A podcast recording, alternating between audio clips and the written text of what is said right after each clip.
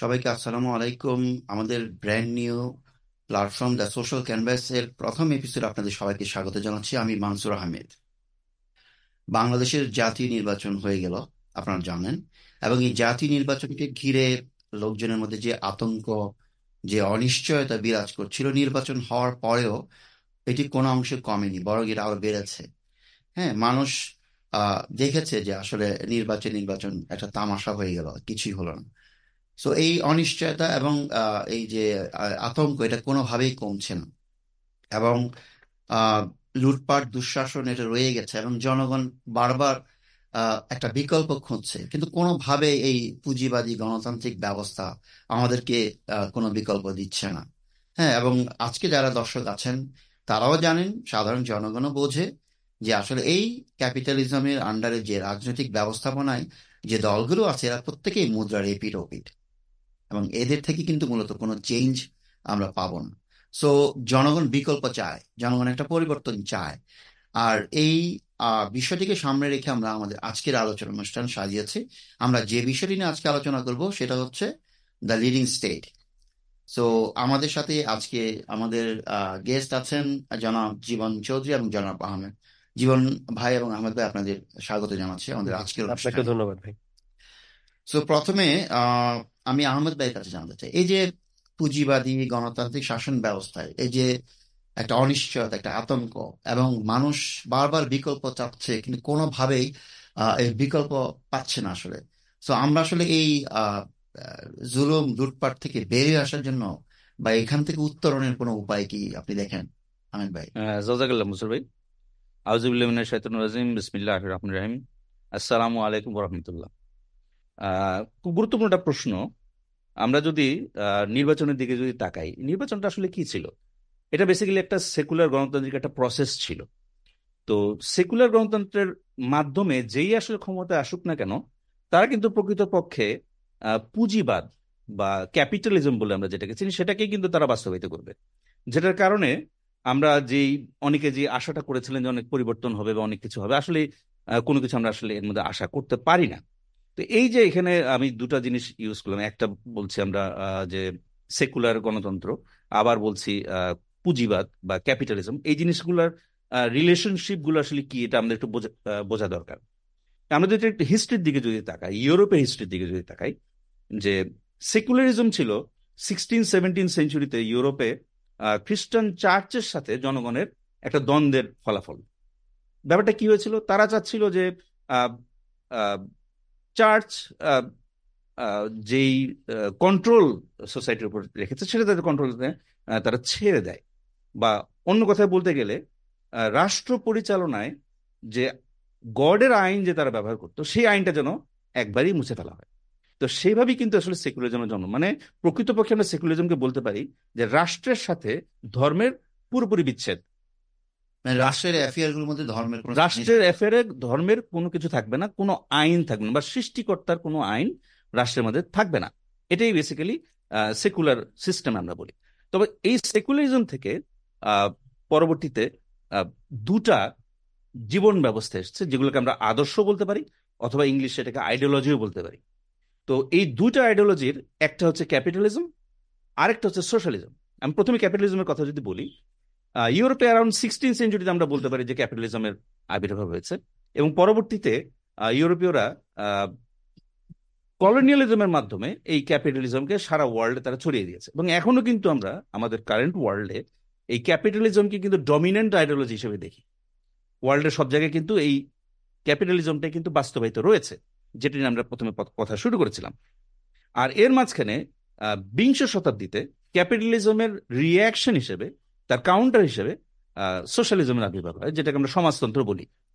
কিন্তু এই সমাজতন্ত্রটা কিন্তু আবির্ভূত হয়েছিল একটা বিশেষ রাষ্ট্রের মধ্যে, যেটাকে আমরা সোভিয়েত ইউনিয়ন বলে জানতাম। তো সেই সোভিয়েত ইউনিয়ন কিন্তু আশি বছরের মধ্যে তারা কিন্তু ভেঙে গেল। তারা ভিতর থেকে তারা ভেঙে গেল। তো এই আশি বছর কিন্তু তারা চেষ্টা করেছিল তাদের যে আইডিওলজিটা এটা সারা ওয়ার্ল্ডে তারা চেষ্টা করেছিল। তো সেটা তারা সাকসেসফুল হয়নি তো এখন আমরা যেটা দেখি যে পোস্ট সোভিয়েত ইউনিয়ন বা সোভিয়েত ইউনিয়ন ভেঙে যাওয়ার পরে যেটা দেখছি যে যারা সমাজতন্ত্রের যারা প্রবক্তা ছিলেন, তারাই কিন্তু এখন ক্যাপিটালিজমের মধ্যে ঢুকে গেছেন। তারা অনেক ধরনের কম্প্রোমাইজ তারা করেছেন এবং তারা এখন ক্যাপিটালিস্ট সোসাইটির মধ্যে তারা নিজেদেরকে লিবারাল ডেমোক্র্যাট অথবা প্রগ্রেসিভ বলে তাদের নিজেদেরকে পরিচয় দিচ্ছেন। মোট কথা তারা কম্প্রোমাইজ করে ফেলেছেন এবং তারা আসলে এখন কেউ বিশ্বাস করেন না যে সোশ্যালিজম আবার ফেরত আসতে পারে।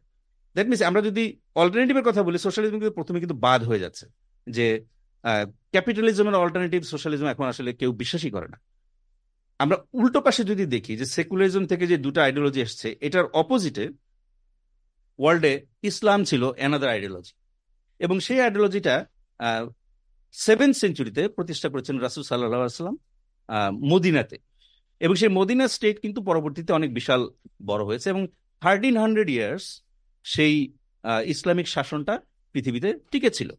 এই থার্টিন হান্ড্রেড ইয়ার্স কিন্তু ওয়ার্ল্ডের লংগেস্ট রানিং আইডিওলজি আমরা বলতে পারি।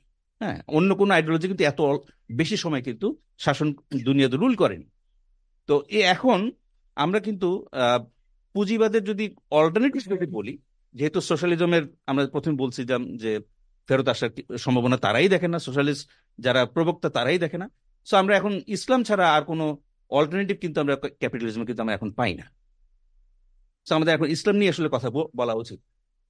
তার মানে আপনি বোঝাতে চাচ্ছেন যে আসলে সোসাইটির মধ্যে ক্যাপিটালিজমের তো একটা উত্থানের কথা বললেনই আপনি আবার কমিউনিজমের যে বিষয়টা বললেন যে আসলে সেটা মানুষের ইনস্টিং বা মানুষের যে ইনবিল্ট যে তার ডিজায়ার সেটার সাথে অনেক কন্ট্রাডিকশন আছে এখানে। সো আলটিমেটলি লোকজন আসলে সেই কমিউনিজমের থেকে অনেক দূরে চলে গেছে।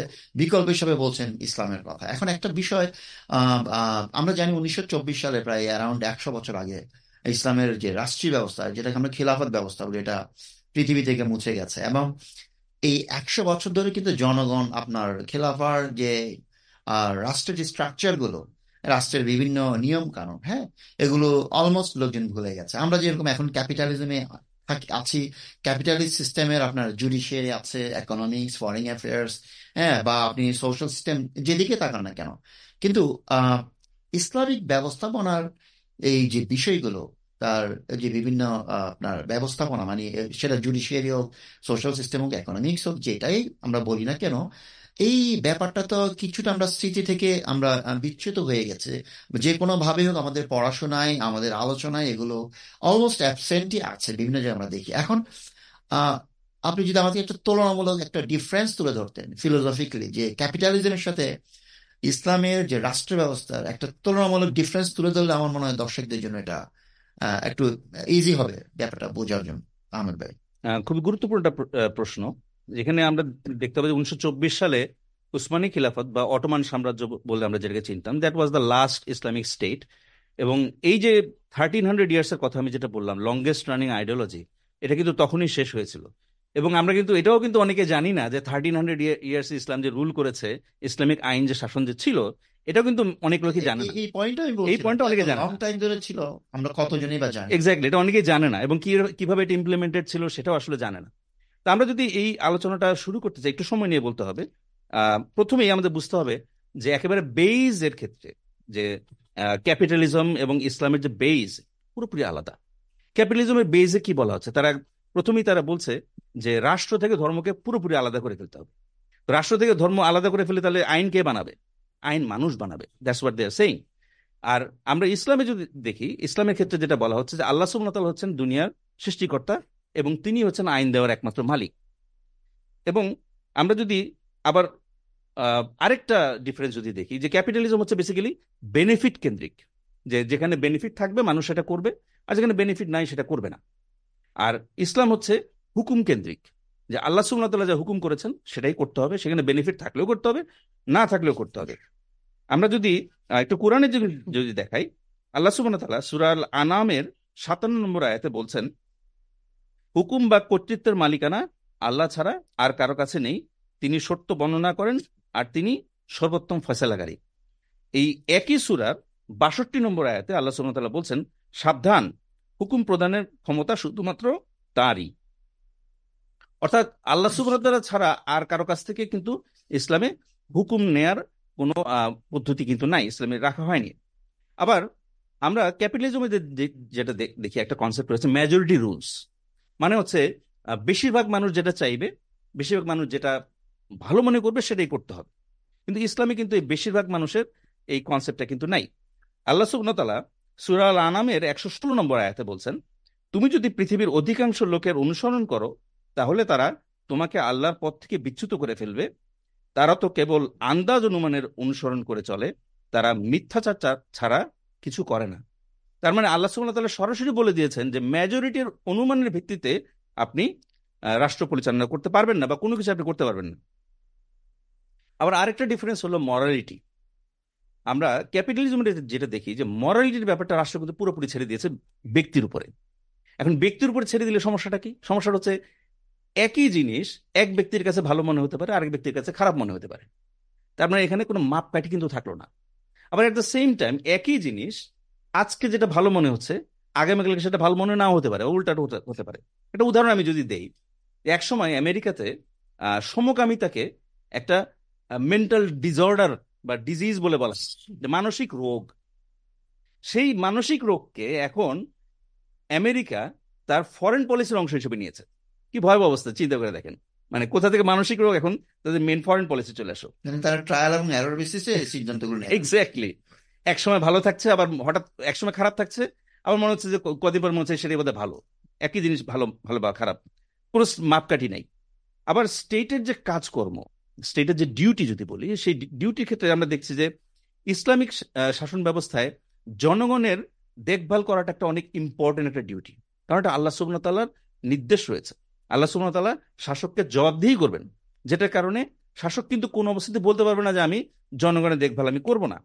কিন্তু উল্টো দিকে আমরা যদি ক্যাপিটালিজমের দিকে যদি দেখি ক্যাপিটালিজম হচ্ছে বেনিফিট ভিত্তিক যেটা অলরেডি বলেছি রাষ্ট্র কিন্তু বেনিফিট দেখে যে জায়গাটা বেনিফিট আছে, রাষ্ট্র সেই কাজটা করে, আর যেখানে বেনিফিট নাই, সেই কাজটা রাষ্ট্র করে না।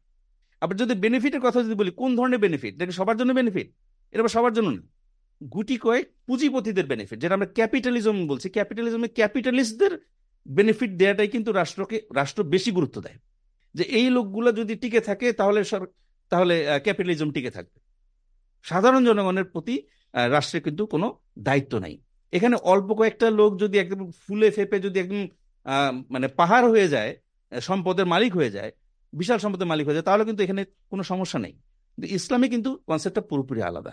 ইসলামে বলা হচ্ছে যে সম্পদ যেন অল্প কয়েকজন মানুষের হাতে চলে না যায়। এবং অ্যাট দ্য সেম টাইম যে শাসক শাসক কিন্তু আল্লাহ সুবহানাহু ওয়া তাআলা জবাবদিহি করবেন যে- যে প্রতিটা মানুষ তাদের মৌলিক চাহিদা পূরণ হয়েছে কিনা সেটার উপরে। মৌলিক চাহিদা পূরণ না হলে শাসক আল্লাহর কাছে জবাবদিহিতা করতে বাধ্য হবেন। এবং আমরা যদি এই ব্যাপারগুলো, এগুলো একটু একটু থিওরিটিক্যাল বাট আমরা এই থিওরিগুলোকে যদি অ্যাপ্লিকেশন করার সময় কীভাবে আলাদা হয়, বা ক্যাপিটালিজম এবং ইসলাম অ্যাপ্লিকেশনের দিক থেকে কীরকম ডিফারেন্স আছে, সেই জিনিসগুলো যদি আমরা একটু বলি, আমরা যদি কিছু উদাহরণ দিয়ে জিনিসটা একটু ক্লিয়ার হবে। প্রথমত আমরা যদি মুদ্রা ব্যবস্থার দিকে যদি তাকাই ক্যাপিটালিজম এবং ইসলামের মুদ্রা ব্যবস্থা ডিফারেন্সটা যদি আমরা দেখি ক্যাপিটালিজম আমরা দেখি যে ইচ্ছা মতো কিন্তু টাকা ছাপানো যায়। কিন্তু ইসলামে কিন্তু আপনি করতে পারবেন না। ইসলামে কিন্তু টাকা ছাপানোর নিয়ম রয়েছে যে আপনি, আপনার কাছে যে পরিমাণ গোল্ড এবং সিলভার রয়েছে, সেইটার ভ্যালু অনুযায়ী আপনি টাকা ছাপাতে পারবেন। এর চেয়ে অতিরিক্ত আপনি ছাপাতে পারবেন না। কিন্তু আমরা ক্যাপিটালিস্ট নেশনগুলো আমরা এখন তো রেগুলার দেখি যে তারা কিন্তু ইচ্ছা মতো কিন্তু তারা টাকা ছাপিয়ে যাচ্ছে এবং এর ফলে কিন্তু ব্যাপক ইনফ্লেশন তৈরি হচ্ছে। আমরা একটা উদাহরণ দিতে পারি যে আমেরিকার করোনার সময়ে টাকার অভাব হয়েছিল। তখন তারা কি করল? তারা কয়েক ট্রিলিয়ন ডলার ছাপিয়ে ফেলল। ছাপিয়ে তারা মানুষের কাছে টাকা দিয়ে দিল। সমাধান সমাধান করে ফেলল। তো ইনস্ট্যান্টলি যে সমাধানটা করল, কদিন পরে কি হলো? সেটার উপরে কিন্তু মারাত্মক ইনফ্লেশন কিন্তু দেখা- দিল। এবং আমরা দেখছি যে গত ওয়ান হান্ড্রেড ইয়ার্সে এই ক্যাপিটালিজমের এই যে টাকা ছাপানোর ফলে ব্যাপক ইনফ্লেশন হয়েছে। প্রত্যেকটা জিনিসের কিন্তু আপনি যা চিন্তা করে দেখেন, আপনি পঞ্চাশ বছরে যদি দেখেন এক একটা জিনিসের মূল্য কত গুণ বেড়েছে। কিন্তু ইসলামে কিন্তু থার্টিন হান্ড্রেড ইয়ার্সে কিন্তু ইনফ্লেশন একেবারে নেগলিজিবল ছিল, খুবই কম ছিল। নাই বললেই চলে, বলা যায়। আমরা যদি দ্বিতীয়ত ব্যাংকিং সেক্টরের দিকে যদি তাকাই, ইসলামে কিন্তু সুদ ভিত্তিক কোন যে কোনো কিছু হারাম। মানে সুদ একেবারেই হারাম। কিন্তু ক্যাপিটালিজমের সুদ হচ্ছে একেবারে কেন্দ্রবিন্দুতে। ক্যাপিটালিস্ট অর্থনীতিতে সুদ ছাড়া মানে ব্যাংকিং সেক্টর ছাড়া ক্যাপিটালিজমই হয় না বেসিক্যালি এবং তারা যেটা করছে যে যেহেতু এটাকে কেন্দ্রবিন্দুতে রেখেছে, সব পুঁজি সব কিন্তু ব্যাংকে গিয়ে জমা হচ্ছে। এবং যেই পুঁজি হয়তোবা আপনার এগ্রিকালচারে যেত অথবা ইন্ডাস্ট্রিতে যেত, সেটা সেখানে না গিয়ে সে ব্যাংকে গিয়ে জমা হচ্ছে। এক জায়গায় গিয়ে জমা হচ্ছে। এবং আরও সমস্যা হচ্ছে, এই ব্যাংকিং সেক্টরটা হচ্ছে একটা ফাঁপা বেলুনের মতন। এটা অনেক বড় হতে থাকে। বড় হতে হতে ফুলে বিশাল হয়ে যায় এবং কোনো একটা সময় ঠাস করে ফুটে যায় এবং কিছুই থাকে না। একদম বাতাসের সাথে মিলে যায়। আমি একটা এক্সাম্পল দিতে পারি যে আপনি কিছুদিন পরপরই দেখবেন যে আমেরিকাতে ব্যাংকিং সেক্টরের ক্রাইসিস হয় এবং ক্রাইসিস হয়ে কিন্তু সবাই কিন্তু একদম দেউলিয়া হয়ে যায়।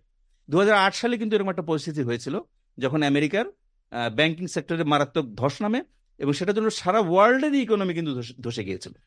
এবং ইভেন ইনফ্যাক্ট গত বছর আমরা কিন্তু দেখেছি যে আমেরিকার বেশ কয়েকটা ব্যাংক কিন্তু দেউলিয়া হয়ে গিয়েছিল।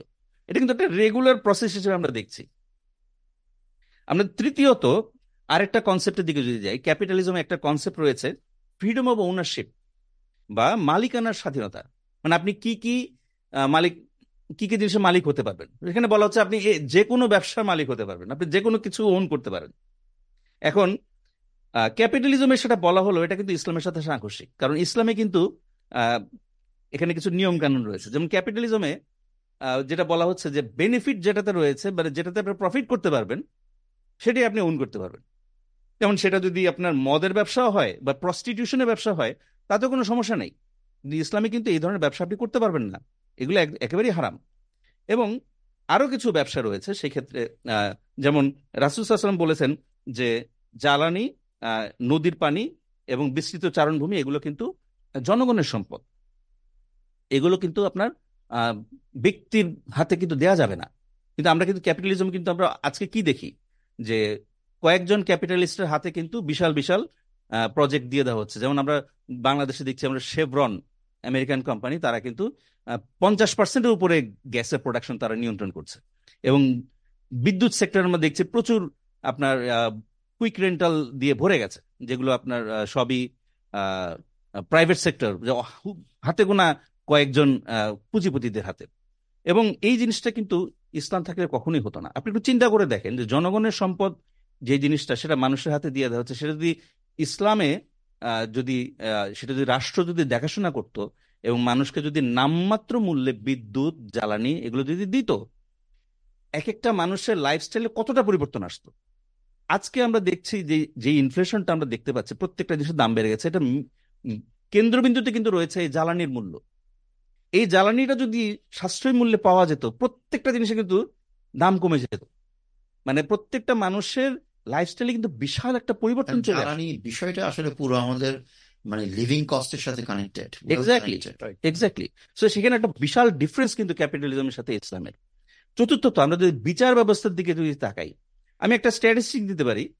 দুই হাজার তেইশ সালের মার্চ মাসের একটা স্ট্যাটিস্টিক্স এটা American NGO Prison Policy Initiative তারা দিচ্ছে। তারা বলছে যে আমেরিকাতে উনিশ লক্ষ মানুষ কারাগারে রয়েছে। উনিশ লক্ষ, যেটা পৃথিবীর সর্বোচ্চ। এই জিনিসটা কীভাবে সম্ভব? এই জিনিসটা সম্ভব তার কারণ ক্যাপিটালিজমে বেসিক্যালি আপনি যে কাউকে ইচ্ছা হলে আপনি কারাগারে কিন্তু আপনি নিয়ে যেতে পারবেন। মানে ইচ্ছা হলে মানেটা কি? মানে হচ্ছে একজনকে অ্যাকিউজ করা হয়েছে মানে তাকে তার বিরুদ্ধে একটা অভিযোগ দেওয়া হয়েছে। সেই অভিযোগের ভিত্তিতে কিন্তু তাকে কারাগারে পাঠিয়ে দেওয়া হয়েছে। প্রমাণ হওয়াটা ইস্যু এক্স্যাক্টলি অভিযোগ প্রমাণ কোনো ইস্যুই নাই। হ্যাঁ। মানে আপনার জাস্ট অভিযোগ করা হয়েছে। অভিযোগ কিন্তু ঠিক নাও হতে পারে। মিথ্যা অভিযোগও তো হয় তাই না? আপনি দেখবেন যে অনেকেই জমি জিরাত নিয়ে মিথ্যা অভিযোগ করে। দেশেও আমরা দেখছি এক্স্যাক্টলি আপনি রাজনৈতিক বিদ্বেষ রাজনৈতিক বিদ্বেষের উপর উপরে ভিত্তি করে আপনার অভিযোগ দেয়। এবং সেই ভিত্তি সেই অভিযোগের ভিত্তিতে একটা লোককে বছরের পর বছর কারাগারে আটকে রাখছে। এই জিনিসটা আপনি ক্যাপিটালিস্ট সব দেশে দেখবেন। আমি শুধু বাংলাদেশের কথা বলছি না, আপনি আমেরিকা, ইন্ডিয়াতে যে কোনো দেশে আপনি দেখতে পাবেন। বাংলাদেশে এরকম লক্ষ লক্ষ কেস জমা রয়েছে। ইন্ডিয়াতে আমি নাম্বার দেখছিলাম, পাঁচ কোটি কেস জমা রয়েছে। পাঁচ কোটি। এখন এই সিস্টেমটা তৈরি হয়েছেই এরকম ভাবে যে, কারণ সেখানে জবাবদিহিতার কোনো ইস্যু নাই। যে একটা লোককে আপনি কয়েক বছর ভুল মামলায় বা ভুল অভিযোগে আপনি আটকে রেখেছেন, সেটা কিন্তু জবাবদিহিতা করতে হবে না কারও কাছে।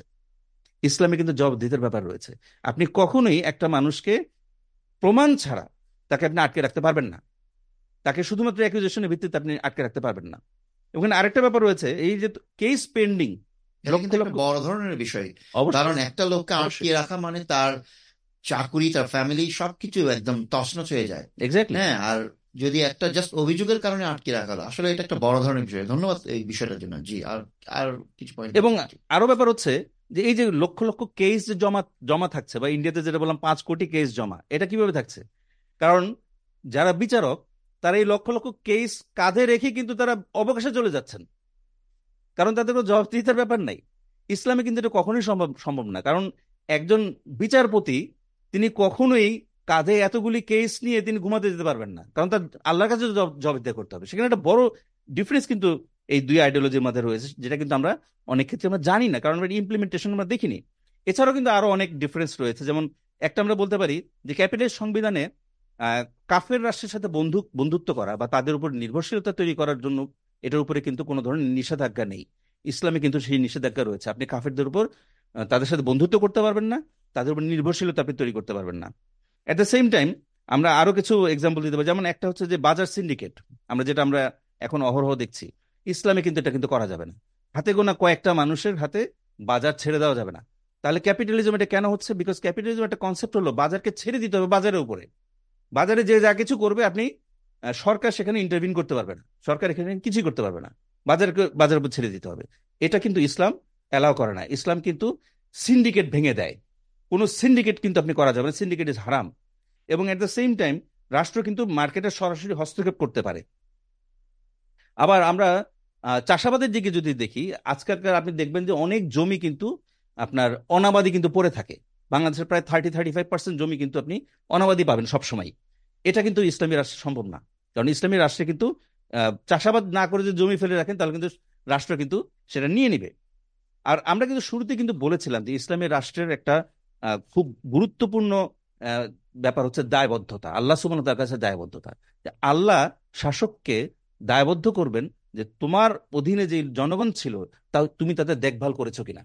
এটা কিন্তু আল্লাহ দেখবেন, যেটার কারণে ইসলামী রাষ্ট্রের একেবারে কেন্দ্রবিন্দুতে হচ্ছে জনগণের দেখভাল করা। সেটা কিন্তু আমরা ক্যাপিটালিস্ট রাষ্ট্রে দেখি না। ক্যাপিটালিস্ট রাষ্ট্রে যে জিনিসটা তারা বলে যে of the people by the people for the people এটা কিন্তু আসলে কখনই আমরা দেখি না। এটা হবে of the elite by the elite for the elite শুধুমাত্র এলিট পুঁজিপতি কয়েকটা মানুষের স্বার্থ রক্ষা করার জন্য কিন্তু ক্যাপিটালিস্ট আইডিওলজি। এবং আমরা এতক্ষণ যে এক্সাম্পলগুলো দিয়েছি ইসলামের অধীনে যেই আইডিওলজিক্যাল যে সুবিধাগুলা মানুষ যেটা পাওয়ার কথা সেই সুবিধাগুলো কিন্তু শুধুমাত্র মুসলিমরা পাবে না। একটু খেয়াল করে দেখবেন যে এই সুবিধাগুলো কিন্তু মুসলিম অমুসলিম যে কোনো মানুষ কিন্তু পাবে। যারাই সেই ইসলামিক রাষ্ট্রে থাকবে সকলেই কিন্তু এই সুবিধাটা পাবে। মানে সবাই কি নাগরিক হিসাবে সুবিধা নাগরিক হিসেবে এই সুবিধাটা পাবে। এবং এই জিনিসটা কিন্তু আমরা ক্যাপিটালিজমে কখনোই দেখি না। ক্যাপিটালিজমে এভরিবডি ইজ সাফারার সো সেই জায়গাতে কিন্তু আসলে অনেক বড় ডিফারেন্স কিন্তু হয়ে যাচ্ছে। কাজে আমরা যদি সামারাইজ করি যে ক্যাপিটালিজমের সাথে ইসলামের মেইন ডিফারেন্সটা সেটা হচ্ছে ক্যাপিটালিজম হচ্ছে এলিটদের স্টেট আর ইসলাম হচ্ছে জনগণের স্টেট আপনি অল্প হাতে গোনা কয়েকটা মানুষের যদি স্বার্থ রক্ষা করেন, তাহলে ডেফিনেটলি এটা কখনোই জনগণের রাষ্ট্র হতে পারে না দ্যাট ইজ ফর শিওর ধন্যবাদ। ধন্যবাদ ভাই আপনি অসাধারণভাবে তুলে ধরেছেন ইসলামী রাষ্ট্রের অনেকগুলো স্ট্রাকচার আলোচনা। খুব সংক্ষেপে আমরা ভালো কিছু তথ্য জেনেছি। রাষ্ট্রের জবাবদিহিতা বাজার ব্যবস্থাপনা বিচার ব্যবস্থা ব্যাংকিং সিস্টেম অনেক কিছুই বলেছেন। এখন আমি জীবন ভাইয়ের কাছে যেতে চাই পরবর্তী প্রশ্ন নিয়ে। এই যে আমরা অনেকগুলো তথ্য তথ্যপত্র পেলাম এবং একটা তুলনামূলক চিত্র পেয়েছি মোটামুটি বাট অ্যাগেইন আমি যেটা বলছিলাম এই ইনফরমেশনগুলো তো আসলে সাধারণ মানুষ যারা তাদের কাছে এই ইনফরমেশনগুলো অলমোস্ট নাই বললেই চলে বা এটা যাতে কেউ জানতে না পারে সেই ব্যবস্থা করে রাখা হয়েছে। আমরা বিচ্যুত অবস্থায় আছি দীর্ঘদিন ধরে। ইসলামী শাসন ব্যবস্থার যে স্ট্রাকচারাল সাইডটা এখন এই অবস্থায় বাংলাদেশে বা পৃথিবীর যে কোনো প্রান্তে যদি ইসলামিক শাসন ব্যবস্থা প্রতিষ্ঠিত হয়, জনগণ কি আপনার হোল হার্টেডলি এটা মেনে নেবে কিনা? ধন্যবাদ মসুর ভাই। আসলে ইন্টারেস্টিং প্রশ্ন এবং একই সাথে এটার একটা বাস্তবতা তো আছেই। এখন প্রশ্নটার উত্তর আমি প্রথমে একটু সরাসরি দিতে চাই এরকম ভাবে যে রাষ্ট্র যখন কোনো সিদ্ধান্ত নেয়, তখন আসলে জনগণ কি মনে করল কি করল না whether they like it or not খুব একটা ম্যাটার করে না। কেন বলছি এই কথা? কারণ আপনি অনুষ্ঠানের শুরুতেই আপনি কিন্তু নির্বাচন নিয়ে একটা কথা বলছিলেন। এবং আপনি মাঠে, ঘাটে, হাটে যার সাথে কথা বলেন, তার একটা নির্বাচন নিয়ে হতাশা কাজ করে। এবং আমরা সেন্স করতে পারি majority people are not happy তো তার আনহ্যাপিনেসে তো রাষ্ট্র কাঠামোর তো খুব একটা ফারাক পড়ছে না। এবং আপনি যদি খেয়াল করে দেখেন আমাদের নাইনটি পার্সেন্ট মুসলিমের দেশ বাংলাদেশ। এই বাংলাদেশে কিন্তু প্রস্টিটিউশন ইজ এ প্রফেশন তো এটা কি আসলে সাধারণ মানুষকে খুব খুশি মনে মেনে নিছে? আই ডোন্ট থিঙ্ক সো এটা যদি কাউকে আপনি জিজ্ঞেস করেন যে প্রস্টিটিউট তোমার মা খালারা প্রস্টিটিউট হতে পারে প্রফেশন হিসেবে। উইল দে অ্যাগ্রি ঘুষি টুসি দিয়ে দিতে পারে আর কি আমাদেরকে। মানে কোয়েশ্চেন করলে উই. Could be attack. কারণ এটা তাদের ইমোশন না। তাতে কি রাষ্ট্রযন্ত্রে খুব একটা ফারাক পড়ছে? রিসেন্ট আপনি এলজিবিটি কিউ নিয়ে একটা তুমুল আলোড়ন দেখতে পাচ্ছেন। এবং হয়তো আপাত দৃষ্টিতে ডিরেক্টলি গভর্নমেন্ট হয়তো এটাকে একটু বাইপাস করতে পারে। কিন্তু দিন শেষে লিগালি এটা যদি কনস্টিটিউশনের মধ্যে অ্যাড হয়ে যায় তো সাধারণ মানুষ কি করতে পারবে? এখন অনেকে বলতে পারে যেটা বাংলাদেশের রিয়েলিটি এটা হইতেছে যেহেতু বাংলাদেশ ওরকম একটা স্ট্রং রাষ্ট্র না, তার জন্য হয়তো। আপনাদের মনে থাকার কথা সবার, ইরাক যুদ্ধের কথা। এবং যুক্তরাষ্ট্র, যুক্তরাজ্য মিলে তার একটা প্লট ক্রিয়েট করে ইরাকে অ্যাটাক করবে। এই প্লটটা কিন্তু ফাঁস হয়ে যায়।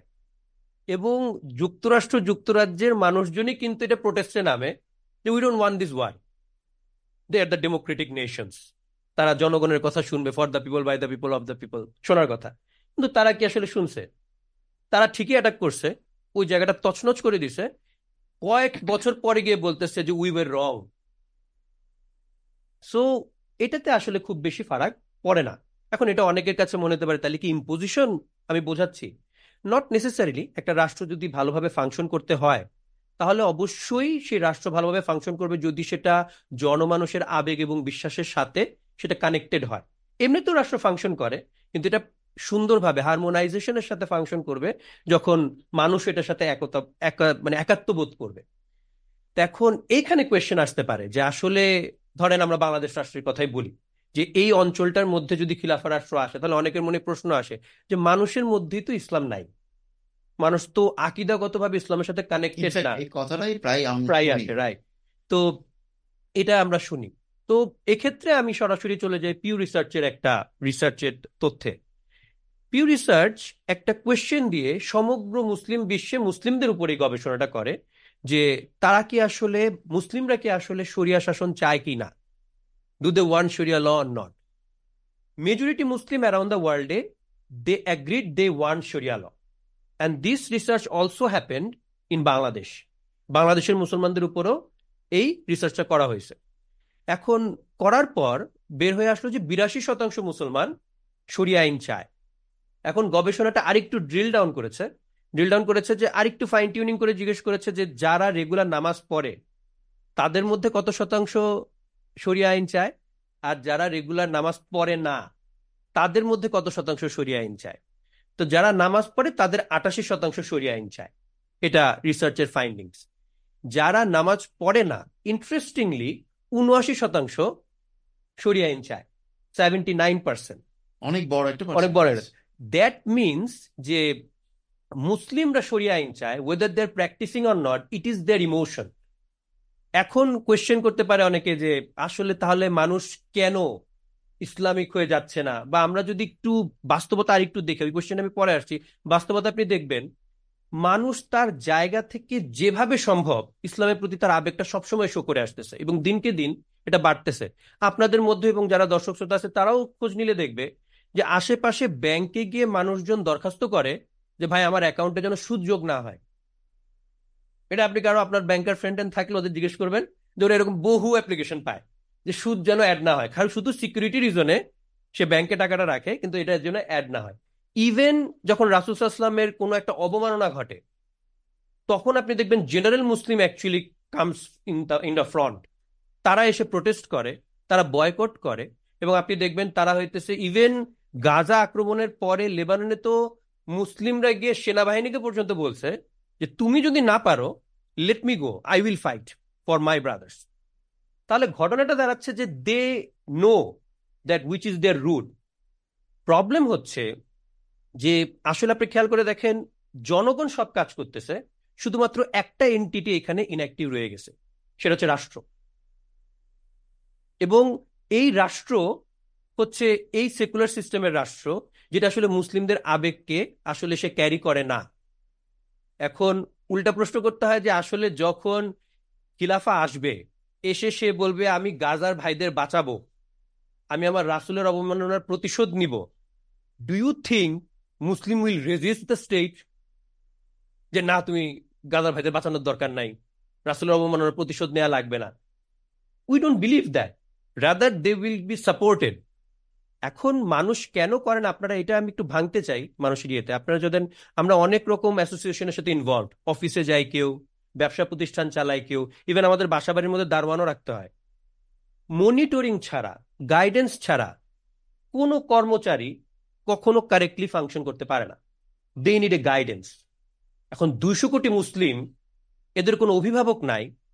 আমরা কীভাবে আশা করতে পারি যে আসলে ও তো হারাম হালালের অনেক কিছুই তো সে বুঝতে পারে না। সে অ্যাজিউম করে নেয়। প্রফেশন নাই, চাকরি পাচ্ছে না, তাকে ব্যাংকে গিয়ে চাকরি করতে হচ্ছে।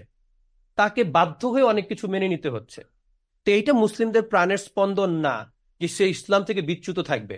রেদার খিলাফা হচ্ছে মুসলিমদের প্রাণের স্পন্দন, যেটার জন্য সে অজান্তেই অপেক্ষা করছে। অনেক সময় থাকে না, সে সলিউশন জানে না, কিন্তু সে এটার মধ্যে একটা ইসলামিক সলিউশন নিয়ে নিতে চাচ্ছে।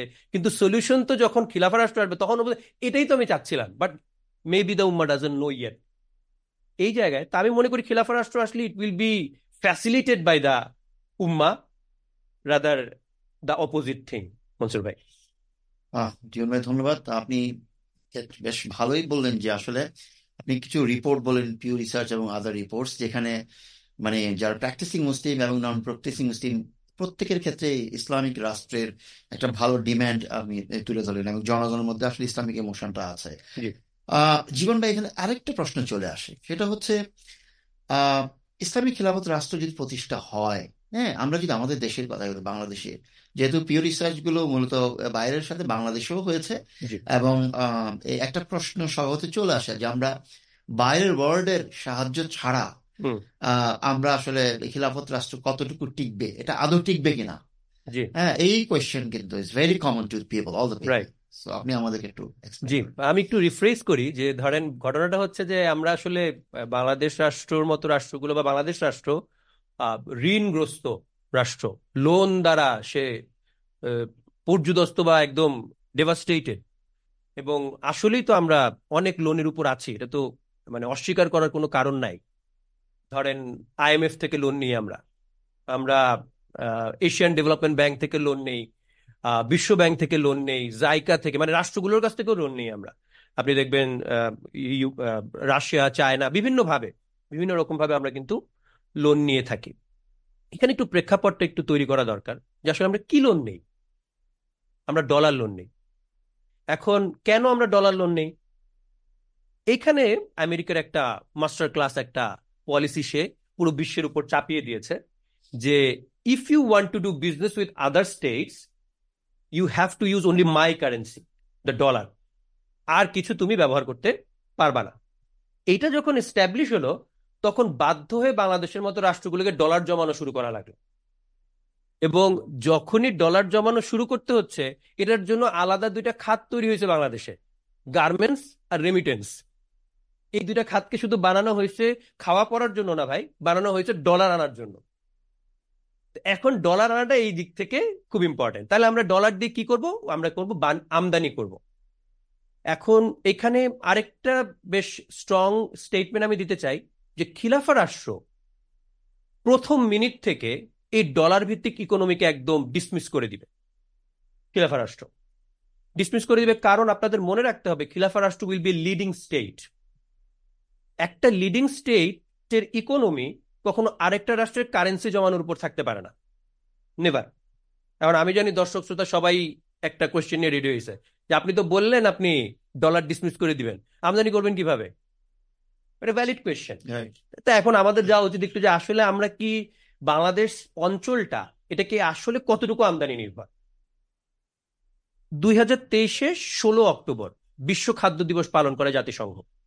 তো সেখানে ফুড অ্যান্ড এগ্রিকালচারাল অর্গানাইজেশন কয়েকটা তথ্য দেয় বাংলাদেশ সম্পর্কে।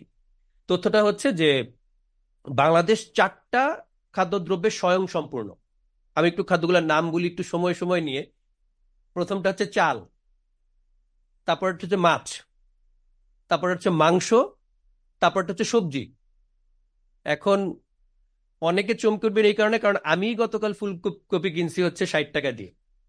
এখন স্বয়ং সম্পূর্ণ হয়ে ষাট টাকা দিয়ে গেছে that is different discussion but আমরা কিন্তু এই চারটায় স্বয়ং সম্পূর্ণ সেলফ সাফিসিয়েন্ট রাষ্ট্রের মধ্যে অঞ্চল ভিত্তিক ভাবে আমরা সেলফ সাফিসিয়েন্ট ইভেন ফাও এটাও বলছে যে আরও বাইশটা কৃষি পণ্যে বাংলাদেশ যে পরিমাণ উৎপাদন করে, সে পৃথিবীর দশটা উৎপাদনশীল রাষ্ট্রের মধ্যে একটা। তাহলে স্বয়ংসম্পূর্ণতা বা সক্ষমতার দিক থেকে প্রবলেম নাই। জ্বালানিতে আসেন জ্বালানির মধ্যে বাংলাদেশকে বলা হয় গ্যাসে ভেসে থাকা বদ্বীপ উনিশশো একাত্তর থেকে দুই হাজার একুশ পর্যন্ত পঞ্চাশ বছরে সতেরো টিসিএফ গ্যাস উত্তোলন হয়, টন কিউবিক পার ফিট হিসাবে। United States Geological Survey, Ramboll আরও কতগুলি ইউরোপীয় সংস্থা, তারা জরিপ করে দেখে বাংলাদেশের মাটির নিচে এখনও তিরিশ থেকে চল্লিশ টিসিএফ গ্যাস এখন অনাবিষ্কৃত অবস্থায় আছে। পঞ্চাশ বছরে সতেরো টিসিএফ এখনও আছে চল্লিশ বা তিরিশ। ধরে নিই তিরিশ আছে। এখন এটা আবিষ্কার হয় নাই। ইউরেনিয়াম আবিষ্কার হয়েছে ভাই, উনিশশো পঁচাত্তর সালে, ইউরেনিয়ামের খনি, মৌলভীবাজারের জুরি উপজেলায়। ওইটা এখনও আনএক্সপ্লোর্ড জয়পুরহাটের জামালগঞ্জ উপজেলায় আপনার কয়লা খনি আবিষ্কার হয়েছে। সেখানে পাঁচশো পঞ্চাশ কোটি টন কয়লা মজুদ আছে। যদি এক দশমাংশ উঠানো হয় তাহলে এটা ওয়ার্ল্ডের দশটার মধ্যে চলে যাবে কয়লা খনি। উত্তোলনযোগ্য কয়লার কথা যদি আমরা বলি। আপনি মানব সম্পদের বেলায় আসেন, যে একটা সময় পর্যন্ত তো ওয়েস্ট আমাদেরকে বলছিল যে পপুলেশন ইজ এ বার্ডেন এবং মিডিল ক্লাসের একটা বহু অংশ দুই ছেলে মেয়ে নিছে। এটা যদি আমরা একটু হিস্ট্রিক্যালি যাই, তাহলে দেখবেন যে একটা অংশ এরকম আছে। কিন্তু now Jeff Bezos Elon Musk তারা বলতেছে population is blessing we need population China, জাপানের অবস্থা দেখলে আমরা বুঝতে পারি। সেই ক্ষেত্রে বাংলাদেশে এইট এবং seventy percent of them are youth তাহলে বিষয়টা দাঁড়াচ্ছে, খিলাফা রাষ্ট্র আসার আগেই সক্ষমতা এবং এটার অলরেডি এটার যে প্রোডাকশন এই দিক থেকে কোনো গাফিলতির কোনো কিছু নাই। Already we are in there তাহলে প্রবলেমটা কোথায়? প্রবলেমটা হচ্ছে distribution it is not getting distributed এবং আপনারা দেখবেন যে এই কৃষিতে যদি যান, যে এত কৃষি উৎপাদন যোগ্য, এই যে ভাই আমাদেরকে একটা পলিসির কথা বলতেছিল যে জমি ফেলে রাখা যাবে না। অলরেডি উৎপাদনে তাও শীর্ষে। এরপর যদি খিলাফা রাষ্ট্র ইসলামিক পলিসি হিসেবে অনাবাদী জমিগুলোকে যদি আবাদযোগ্য করে ফেলে, তাহলে আপনি চিন্তা করে দেখেন এটা সারপাস করে যাবে। এবং দাম অটোমেটিক্যালি কমে আসবে। কারণ ভাইয়ের কথা তো আমরা এটাও পাচ্ছি সিন্ডিকেটকে কখনো খিলাফা রাষ্ট্র অ্যালাউ করবে না। আর এটার মধ্যে একটা টেকনিক্যাল বিষয় আছে, কারণ সিন্ডিকেটটা রাখাই হয় একটা কৃত্রিম সংকট করার জন্য। এই কৃত্রিম সংকটের ফলে আমাদের আবার মনে পড়ে যাবে আমদানি করতে হবে, আর আমদানি করতে গেলে ডলার লাগবে, আবার আমাদের ডিপেন্ডেন্সিটা ওই আমেরিকার উপর পড়ে যাবে। একইভাবে আপনি জ্বালানি খাতে আসেন, জ্বালানি খাতে আমাদের গ্যাস আমরা তুলতে পারি না, আমরা খুঁজে দিতে পারি। বাপেক্স পেট্রো বাংলা খুঁজে খুঁজে বলে, ভাই, ওইখানে গ্যাস আছে। এই ভাই কাকে ডাকে সে? British Petroleum, Chevron Exxon Mobil তারপর গ্যাসপ্রম এদেরকে সে বলে, আমি তো তুলতে পারি না, তুমি তোলো। এবং ভাই বলতেছিল, পঞ্চাশ শতাংশ বোধ ওদের ইয়েতেই থাকে কন্ট্রোলেই থাকে। ওরা আমাদেরকে বৈদেশিক মূল্যে আমাদের কাছে বিক্রি করে। আবার ডলারের একটা আধিপত্য দেখেন। আমার মাটির নিচের সম্পদ আমি কিনতেছি ডলারে এই ডলার আবার আমার আনতে হয় আমেরিকার কাছ থেকে ওটা আবার আমি আনতে পারি গার্মেন্টস আর রেমিডেন্সের মাধ্যমে। আয়রনিটা দেখেন, যেটা কীভাবে ঘুরায় ঘুরায় ব্যাপারগুলা আনা হচ্ছে। একটা খিলাফা রাষ্ট্র যখন আসবে, সে তখন স্বনির্ভর একটা জাতি হিসেবে মুসলিমদেরকে গড়ে তুলতে চেষ্টা করবে। যার জন্য সে ইন্ডাস্ট্রি তৈরি করবে, ভারী শিল্প তৈরি করবে, লোহা শিল্প, সামরিক শিল্পে সবকিছুতে তার একটা ডমিনেন্স থাকবে। এই জন্য তার ম্যান পাওয়ার দরকার হবে। এখন যেমন ম্যান পাওয়ারের ইউজ না করতে পেরে ব্রিলিয়ান্ট থেকে শুরু করে অশিক্ষিত সবাইকে ঢালাওভাবে বিদেশ পাঠায় দেওয়া হচ্ছে, মানুষ উপায় না পেয়ে সমুদ্রের মধ্যে নিশ্চিত মৃত্যু যেন চলে যাচ্ছে, এই রিয়েলিটি চেঞ্জ হয়ে যাবে। তখন আমরা দেখতে পাবো। ইভেন আমরা তখন একটা ওপেন অ্যানাউন্সমেন্ট তো থাকবে যে তোমরা যারা যারা যে যেখানে আসো কাম টু খিলাফা উই উইল অ্যাকোমোডেট ইউ তোমার টাকা দিতাম না, আগে দিত না, আমি এখন দিব। তোমার কি ফ্যাসিলিটি লাগবে? বউ বাচ্চার কি লাগবে? সব দিব। তুমি তোমার বুদ্ধি, মগজ নিয়ে তুমি তোমার ইবাদতের সাথে যুক্ত হও। It will help you in this world and also in the after world তো এই জায়গায়, এখন আমি জানি মনসুর ভাই, সেটা হচ্ছে যে এত ক্যালকুলেশনের পরেও কেউ কেউ বলতে পারে যে, ভাই, এই ঝামেলা আছে। এই ঝামেলা এদিক থেকে। We need to understand that খিলাফা is not a regional power it will be leading state it will be global power and এটা বাংলাদেশ রাষ্ট্রে যদি এস্টাবলিশ হয়, এটা বাংলাদেশ রাষ্ট্রে সীমাবদ্ধ থাকবে না। It will be an open announcement যে মুসলিম রাষ্ট্রর সেনাপতি তোমরা যেভাবে পারো খিলাফা রাষ্ট্রের সাথে হয় সে অ্যানেক্সড হও। এবং আমাদের মনে রাখা উচিত, পশ্চিমা বিশ্বের মুসলিমদের সম্পদ দরকার। মুসলিমদের পশ্চিমা বিশ্বের সম্পদ দরকার নাই। এবং এরকম আরও অনেক ওয়ে আছে যেগুলোতে আমরা definitely we can decide that খিলাফা রাষ্ট্র will be self sufficient we will not be dependent on it is strategically made dependent it is not actually dependent Mansur ভাই। মানে জীবন ভাই, আপনি আপনি যেটা বলতে চাচ্ছেন যে আমাদের যথেষ্ট সম্পদ, প্রাচুর্যতা সবই আছে সক্ষমতা আছে। আসলে আমাদের ভিশন নেই আমাদের সেই পলিটিক্যাল লিডারশিপ নেই হ্যাঁ যারা আসলে মানে জনগণকে কাইন্ড অফ প্যারালাইজ করে রাখা হয়েছে আমাদের বিভিন্ন. ধরনের ডিসকাশন করে। আলটিমেটলি ইসলামিক রাষ্ট্র আসলে রাষ্ট্রের ভিশন আমাদেরকে আহ, একটা গ্লোবাল স্টেটে নিয়ে যাবে বিকজ অফ দ্য ভিশন ধন্যবাদ জীবন ভাই চমৎকার কিছু পয়েন্ট তুলে ধরার জন্য। দর্শক আমরা আমাদের আহ, অনুষ্ঠানের দ্বিতীয় পর্বে এখন যাব সেটা হচ্ছে প্রশ্নোত্তর পর্ব। সো এই পর্বে আমরা আপনাদের কাছ থেকে প্রশ্ন নিতে চাই। আপনারা যারা প্রশ্ন করতে চান, তারা হ্যান্ড রেজ অপশনে গিয়ে হ্যান্ড রেজ করতে পারেন। হ্যাঁ অথবা আপনারা চ্যাট অপশনে গিয়ে আপনাদের লিখিত কোনো কোয়েশ্চেন থাকলেও সেটা আমাদেরকে জানাতে পারেন। আমরা ইতিমধ্যে কিছু লিখিত কোয়েশ্চেন আমাদের সামনে এসছে।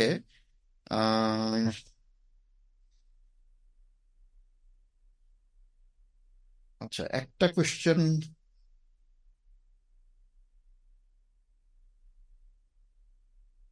আচ্ছা আমি কিছু হ্যান্ড রেজ অপশনও দেখতে পাচ্ছি। আহ, এখানে আহ, মোয়াজ আহমেদ নামে এক ভাই হ্যান্ড রেজ করেছেন। আহ, আমরা মোয়াজ আহমেদ ভাই আপনাকে আনমিউট করছি। আমার কথা কি শুনতে পাচ্ছেন জি হ্যাঁ, আপনি জি আমার প্রশ্ন হচ্ছে যে আমরা যখন একটা স্টেটে যাব তখন তো আসলে আমরা আমদানি করতে পারি করার প্রয়োজন হলে আমরা আমদানি করব। অনেক শব্দ হচ্ছে।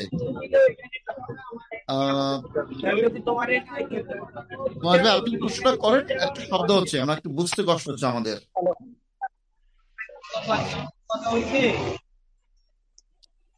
জি মোয়াজ ভাই, আপনি প্রশ্নটা করুন। আমার প্রশ্নটা হচ্ছে যে, আমরা যখন একটা খিলাফত ব্যবস্থায় চলে আসব, তখন প্রয়োজন হলে তো আমরা আমদানি করতে পারি। তাহলে এখনও তো আমরা আমদানি করছি। আমরা গ্যাস দিয়ে দিচ্ছি হচ্ছে বিভিন্ন পুঁজিপতিদেরকে এবং বিভিন্ন ইন্ডাস্ট্রিয়ালিস্টদেরকে আমরা গ্যাস দিয়ে দিচ্ছি। তারা ইন্ডাস্ট্রি চাল মানে ইন্ডাস্ট্রি রানিং, রান করে, তারা আসলে ডলার নিয়ে আসতেছে বা আসলে বৈদেশিক মুদ্রা দেশে নিয়ে আসতেছে এবং ওইটা দিয়ে আমরা খাদ্য আমদানি করি সমস্যা কি তাহলে? আমদানি করতে তাহলে কোনো সমস্যা কি আমি দেখতেছি না? হ্যাঁ, এই জায়গাটা আমাকে একটু আচ্ছা। ঠিক আছে। হ্যাঁ মোয়াজ ভাই প্রশ্নটা হচ্ছে বেসিক্যালি আমরা তো এখনও আমদানি করছি এবং আমদানি করে আমরা বিদেশ থেকে আপনার প্রয়োজনীয় জিনিসপত্র, আমাদের ইন্ডাস্ট্রিয়াল সেক্টর বা অন্যান্য সেক্টরে অনেক প্রয়োজনীয় জিনিসপত্র তো আমাদের লাগতে পারে। সো খিলাফত ব্যবস্থায় যদি আমরা আমদানি করি, তাহলে এটা সমস্যা? সমস্যা হবে কেন? আমদানি, আমরা যদি আমদানি নির্ভর হয়, তাহলে প্রবলেম কি? আমরা তো আমাদের ইন্ডাস্ট্রিয়াল অন্যান্য সেক্টর ডেভেলপ করতে পারি। সো এইটা ছিল মোয়াজ ভাইয়ের প্রশ্ন। হ্যাঁ মানে আসলে আমদানি নির্ভর হওয়াতে সমস্যা কোন জায়গায়? হয়তো উনি জেনারেলি আমদানি নির্ভরের কথা বলছেন। এখন আসলে আমদানি নির্ভর তো আমরা সব জায়গায় কি আমদানি নির্ভর হব? স্ট্র্যাটেজিক্যাল সেক্টর আছে হ্যাঁ আর যদি আমরা ডিপেন্ডেন্ট হয়ে যাই তাহলে আমাদের ইকোনমি বা আমাদের ইন্ডিপেন্ডেন্সি কতটুকু থাকবে? এটাই হচ্ছে মোয়াজ ভাইয়ের প্রশ্ন। আহমেদ ভাই অ্যাকচুয়ালি জীবন ভাই অলরেডি কভার করেছেন যে মেইনলি আমরা যে স্ট্র্যাটেজিক সেক্টরগুলোর কথা বলছি সেগুলো কিন্তু আসলে খিলাফত স্টেটের মূল লক্ষ্য হবে যেটা কিন্তু আমরা কারেন্টলি আমরা দেখি না। আমরা যেটা দেখি যে বাংলাদেশের ইন্ডাস্ট্রিগুলোর দিকে তাকাইলে আপনি দেখতে পাবেন যে বেশিরভাগ মানুষকে কোথায় এনগেজ করা হয়েছে। হ্যাঁ বেশিরভাগই কিন্তু আপনি দেখবেন যে গার্মেন্টস সেক্টর বা যেগুলো রেমিটেন্স বা বাইরে থেকে ফরেন কারেন্সি আনার জন্য সেগুলোকে এনগেজ করা হয়েছে।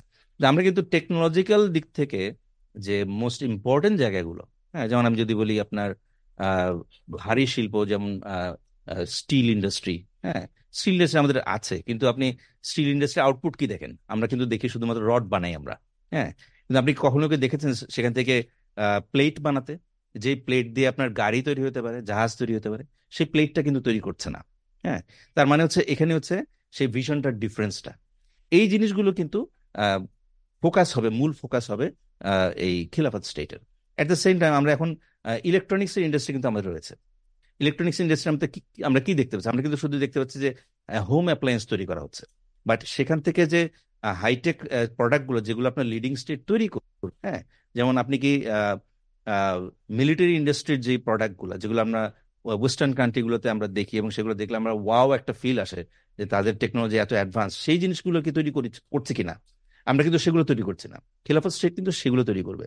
তার মানে হচ্ছে ফোকাস যখন আপনার স্ট্র্যাটেজিক ইন্ডাস্ট্রিগুলোর উপর- থাকবে অ্যাট দ্য সেম টাইম সেখানে কিন্তু ডিপেন্ডেন্সির ব্যাপারটা কিন্তু খুব ইম্পর্টেন্স আকারে কিন্তু দেখ- হবে। যে একদিক থেকে হচ্ছে প্রোডাকশনের জিনিসটা, এটা ডিপেন্ডেন্সি হওয়া যাবে না। অ্যাট দ্য সেম টাইম যে র মেটেরিয়াল যেটা ইউজ করা হবে, সেটার মধ্যে কিন্তু ডিপেন্ডেন্সিটা যাতে তৈরি না হয়, সেই ব্যবস্থা কিন্তু করা হবে।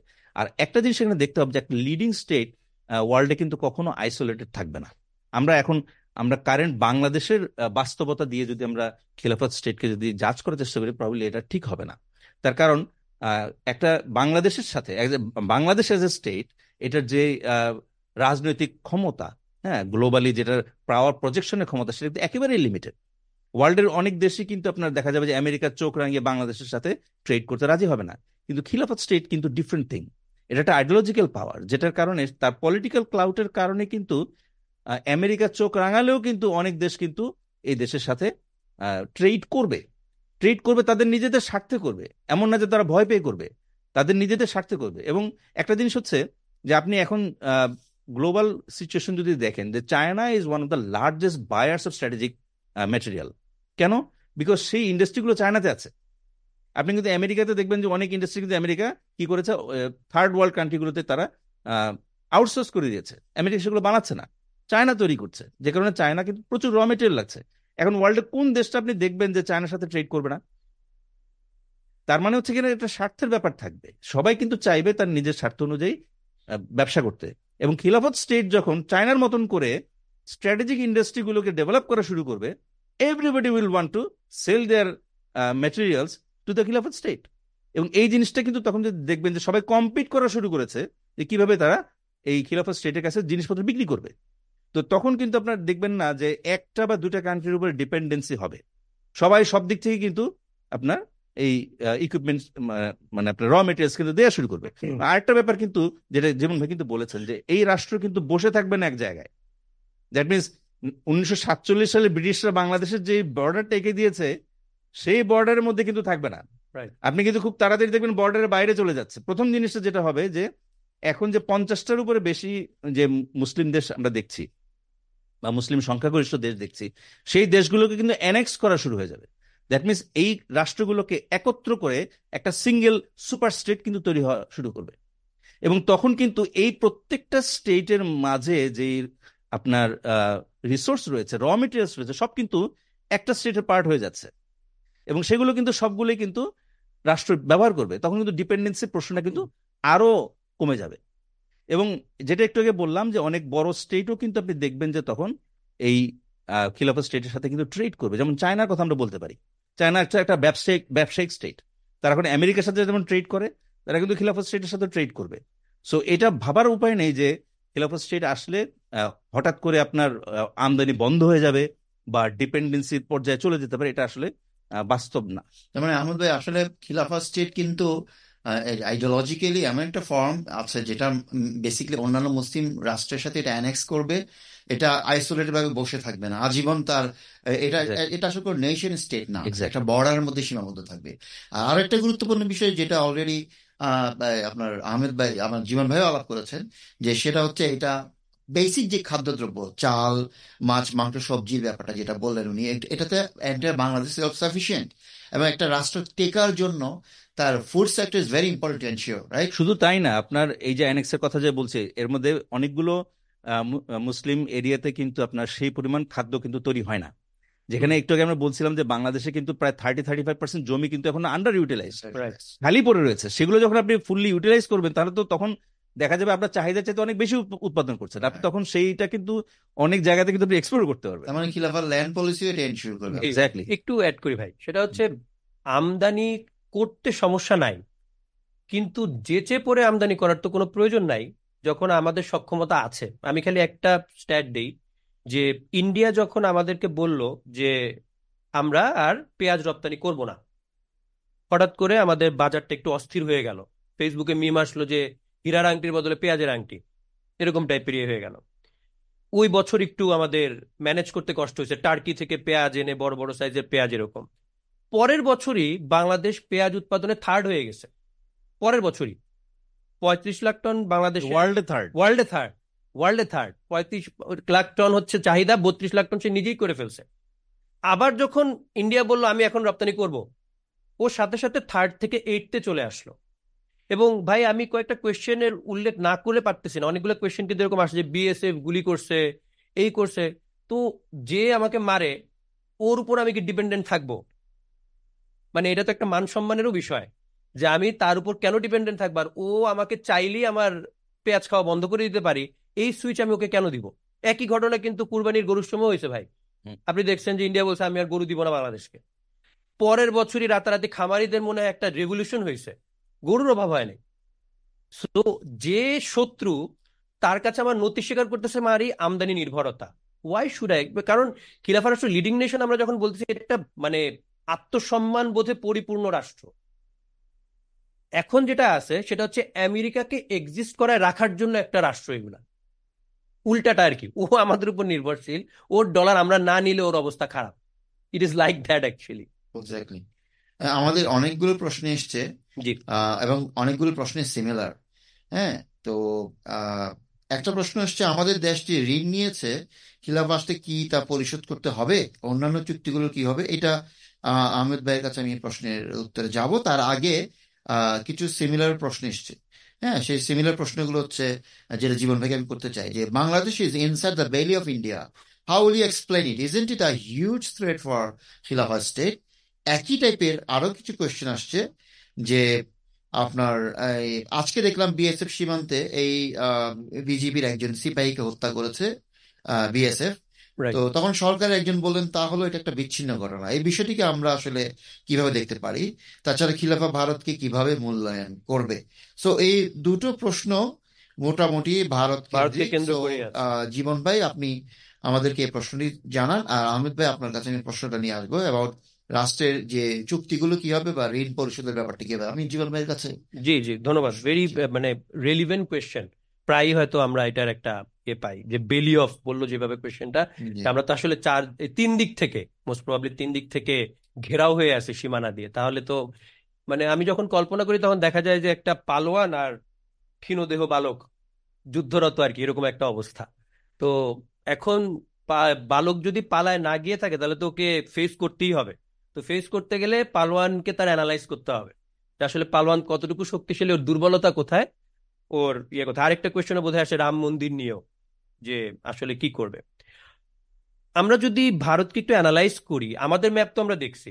আমরা যদি ভারতের ম্যাপটাও দেখি, তাহলে আমরা দেখব ভারত মোটামুটি ছয়টা রাষ্ট্রের সাথে সীমানা শেয়ার করে। বাংলাদেশ, নেপাল, মায়ানমার, ভুটান এবং চীন এবং পাকিস্তান।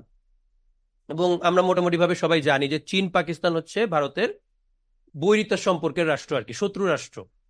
তো ওকে কিন্তু একদম নির্দিষ্টভাবে সবসময় এখানে একটা ওর ম্যান পাওয়ার, আর্মি পাওয়ার সবসময় মেনটেন করে রাখা লাগে। তো এখন খিলাফা রাষ্ট্র যখন আরেক সাইড থেকে একটা ইমার্জিং পাওয়ার হিসেবে আসবে, যেখানে কোনো এরকম পররাষ্ট্রনীতি নাই যে সকলের সাথে বন্ধুত্ব, শত্রুতা কারোর সাথে না এই টাইপের কোনো পররাষ্ট্রনীতি থাকবে না। সেইখানে ও তিনটা সুপার পাওয়ার বা তিনটা বৈরী রাষ্ট্রের সাথে কীভাবে মোকাবিলা করবে, এটা একটা কোয়েশ্চেন আরেকটা কোয়েশ্চেন আমরা যদি দেখি যে ওর ইন্টারনাল সিচুয়েশন কি? আপনারা কিছুদিন আগেই দেখবেন খালিস্তান বিদ্রোহ নিয়ে কানাডার সাথে ভারতের একটা মানে টানাপোড়েন হয়েছে, এরকম একটা ঘটনা। শুধু খালিস্তান না, ভারতে মোট দশটা সেপারেটিস্ট মুভমেন্ট চলতেছে, কারেন্টলি, এবং it has been going on for a long time এটা আপনি দেখবেন সিকিম, কাশ্মীর, আপনি দেখবেন হচ্ছে ওই যে সাউথের যে পার্টটা, তেলেগু এই কান্নাড়া ওই যে দ্রাবিড়া নাড়ু বলে আর কি, তিনটা স্টেট মিল, এটা অনেক আগে থেকে আলাদা হয়ে যেতে চায়। এছাড়া সেভেন সিস্টার্স যে প্রত্যেকটা রাষ্ট্র, মিজোরাম, নাগাচল অনেকগুলো আছে অরুণাচল, এরকম অনেকগুলো রাষ্ট্র একসাথে আছে, এরা প্রত্যেকে আলাদা হতে চায়। আপনি সিনারিওটা কল্পনা করেন যে খিলাফা রাষ্ট্র ইমার্জ ইন বাংলাদেশ এখন ও আমাকে অ্যাটাক করবে? নাকি ও চীন সামলাবে? নাকি ও পাকিস্তান সামলাবে? নাকি ওর ভিতরের দশটা রাষ্ট্র যে আলাদা হয়ে যেতেছে বহুদিন ধরে, নাকি ওদের সামলাবে? বেস্ট পসিবল যেই আউটকামটা ইন্ডিয়া নিয়ে আসবে, সে শান্তি চুক্তি করতে আসবে। যে ডোন্ট অ্যাটাক মি খিলাফা রাষ্ট্র তখন তার রাজনৈতিক দূরদর্শিতা দিয়ে ডিল করবে যে একে এখন ধরবো না পরে ধরবো। Should I attack it now or later because why রাসুসাল্লামের একটা হাদিস এখানে আমি বলতে চাই যে, উনি বলে গেছে যে অবশ্যই আমাদের একটি দল হিন্দুস্তানের সাথে যুদ্ধ করবে, আল্লাহ সেই দলের যোদ্ধাদের সফলতা দান করবেন। মানে এটা কিন্তু রাসুসাল্লামের ভবিষ্যৎবাণী। Muslims will believe that the caliph will believe that the approach will be like that তখনই রাম মন্দির, তখনই বিএসএফ এর গুলি, এগুলার প্রত্যেকটা জবাব দেওয়া হবে। যে from now on if any of my sister if any of my Muslim brother gets even touched I will break this peace treaty I will not respect that এবং যখন ধরেন কারও কারও মনে হতে পারে ইমিডিয়েটলি করবে কিনা, এটা ডিপেন্ড করবে তখনকার সিচুয়েশন অনুযায়ী। But statement the position will not shiver এটা কখনো টলমল করবে না। সক্ষমতা থাকলে তখনই করা হবে এটা। কিন্তু যদি দেখা হয় যে না আমাদেরকে স্ট্র্যাটেজিক্যালি আরেকটু স্ট্রঙ্গার পজিশনে যাওয়া উচিত then we will respect the peace treaty যে আমার বোনকে যেন টাচ করা না হয় আমার মসজিদে একটা টোকাও যেন না পড়ে then I will not respect the peace treaty মানে মিলিটারি স্ট্র্যাটেজির পাশাপাশি পলিটিক্যাল পলিটিক্যাল ডিপ্লোমেসিটাও এখানে অ্যাপ্লাই করা হয়। কারণ ওইদিকে চীন ঢুকে পড়তে পারে পাকিস্তান তো খিলাফার সাথে অ্যানেক্স হয়ে যাওয়ার সম্ভাবনাই বেশি। ওইটার আগে ওরা অ্যাটাকটাও সে করে যেতে পারে। So scenery is very much in favour of the খিলাফা এবং আপনি যেটা বললেন আসলে ইন্ডিয়া তো একটা শত্রু পরিবেষ্টিত রাষ্ট্র। রাইট হ্যাঁ তার ইন্টারনাল প্রবলেমের কথা বললেন আবার উত্তর পূর্ব সীমান্তে চায়নার একটা বিশাল বর্ডার ওদিকে পাকিস্তানের বিশাল বর্ডার আর বাংলাদেশের জিও পলিটিক্যাল সিচুয়েশন সব মিলে আসলে আহ, ভারত এখন যে প্যাটার্নে তার মানে শাউটিং দেখাচ্ছে খিলাফা স্টেট তো আসলে ওরকম নতজন কোনো পররাষ্ট্র নীতি হবে না। ডেফিনেটলি খিলাফার একটা নিজস্ব ফরেন পলিসি থাকবে এবং একটা আইডিওলজিক্যাল স্টেট হিসাবে এটা ডিফারেন্ট হবে। জি ধন্যবাদ আমরা চমৎকার কিছু ইনফরমেশন পেলাম। তাইলে আমি আহ, আহ, আহমেদ ভাইয়ের কাছে এই যে চুক্তির ব্যাপারে যে প্রশ্ন এসেছিল যে আলটিমেটলি আমরা যে চুক্তি না বিশেষ করে আমরা যে ঋণগুলো। নিয়েছি খিলাফ আসলে এই ঋণগুলোকে কীভাবে পরিশোধ করবে এবং অন্যান্য চুক্তিগুলো আসলে বাংলাদেশ তখন কীভাবে ডিল করবে? আচ্ছা বাংলাদেশ তো মানে খিলাফা রাষ্ট্র রাইট এটা ডেফিনেটলি আপনার রাষ্ট্র হওয়ার পরে কেস বাই কেস বেসিসে সবগুলো আসলে আলাদাভাবে দেখতে হবে। কারণ সবগুলো চুক্তি একরকম না বা সবগুলো লোন একরকম না। যেমন আমি একটা জিনিস কিনেছিলাম। কোনো একটা জিনিস আমি কিনেছি সেটা পেমেন্ট আমাকে দিতে হবে। সেটা এক জিনিস। বাট আরেকটা হচ্ছে যে বাংলাদেশের ডেমোক্রেসি এস্টাবলিশমেন্টের জন্য এখানে লোন দেওয়া হয়েছিল consultancy that is a different thing তো এরকম অনেক ধরনের প্রজেক্ট কিন্তু রয়েছে, যে প্রজেক্টের বেসিসে কিন্তু লোন দেওয়া হয়েছে। তো যেই লোনগুলা ইসলামের সাথে সাংঘর্ষিক ছিল, সেই লোনগুলো কিন্তু ডেফিনেটলি রাষ্ট্র সেগুলোকে কিন্তু রেসপেক্ট করবে না। এবং প্রথমেই কিন্তু যেখানে সুদ ছিল টোটালি বাদ। সুদের কোনো এখানে ব্যাপারে কিন্তু এখানে থাকবে না। এবং সেখানে বিভিন্ন শর্ত কিন্তু থাকে লোনের সাথে। সো যেখানে আপনার রাষ্ট্র বিরোধী শর্ত ছিল, সেই শর্তগুলো ডেফিনেটলি কিন্তু রাষ্ট্র কিন্তু মানবে না। সো যেটা বললাম যে কিছু সহজ জিনিস থাকতে পারে, যেটা আপনার হয়তো কেনাকাটার ব্যাপার থাকতে পারে, সেগুলো ক্ষেত্রে হয়তো বা রাষ্ট্র সেটাকে বিবেচনা করবে। বাট যেগুলো ক্ষেত্রে রাষ্ট্র বিরোধী জিনিস ছিল বা রাষ্ট্র বিরোধী চুক্তির পার্ট হিসেবে ছিল, সেগুলো কিন্তু রাষ্ট্র ডেফিনেটলি রিজেক্ট করবে। মানে যেগুলো ইসলামিক শরিয়ার. মানে কন্ট্রাডিক্ট সারিয়ার সাথে কন্ট্রাডিক্টেড জনগণের স্বার্থের বিরুদ্ধে গিয়ে. ওই চুক্তিগুলোকে আসলে রেসপেক্ট করার কিছু নেই।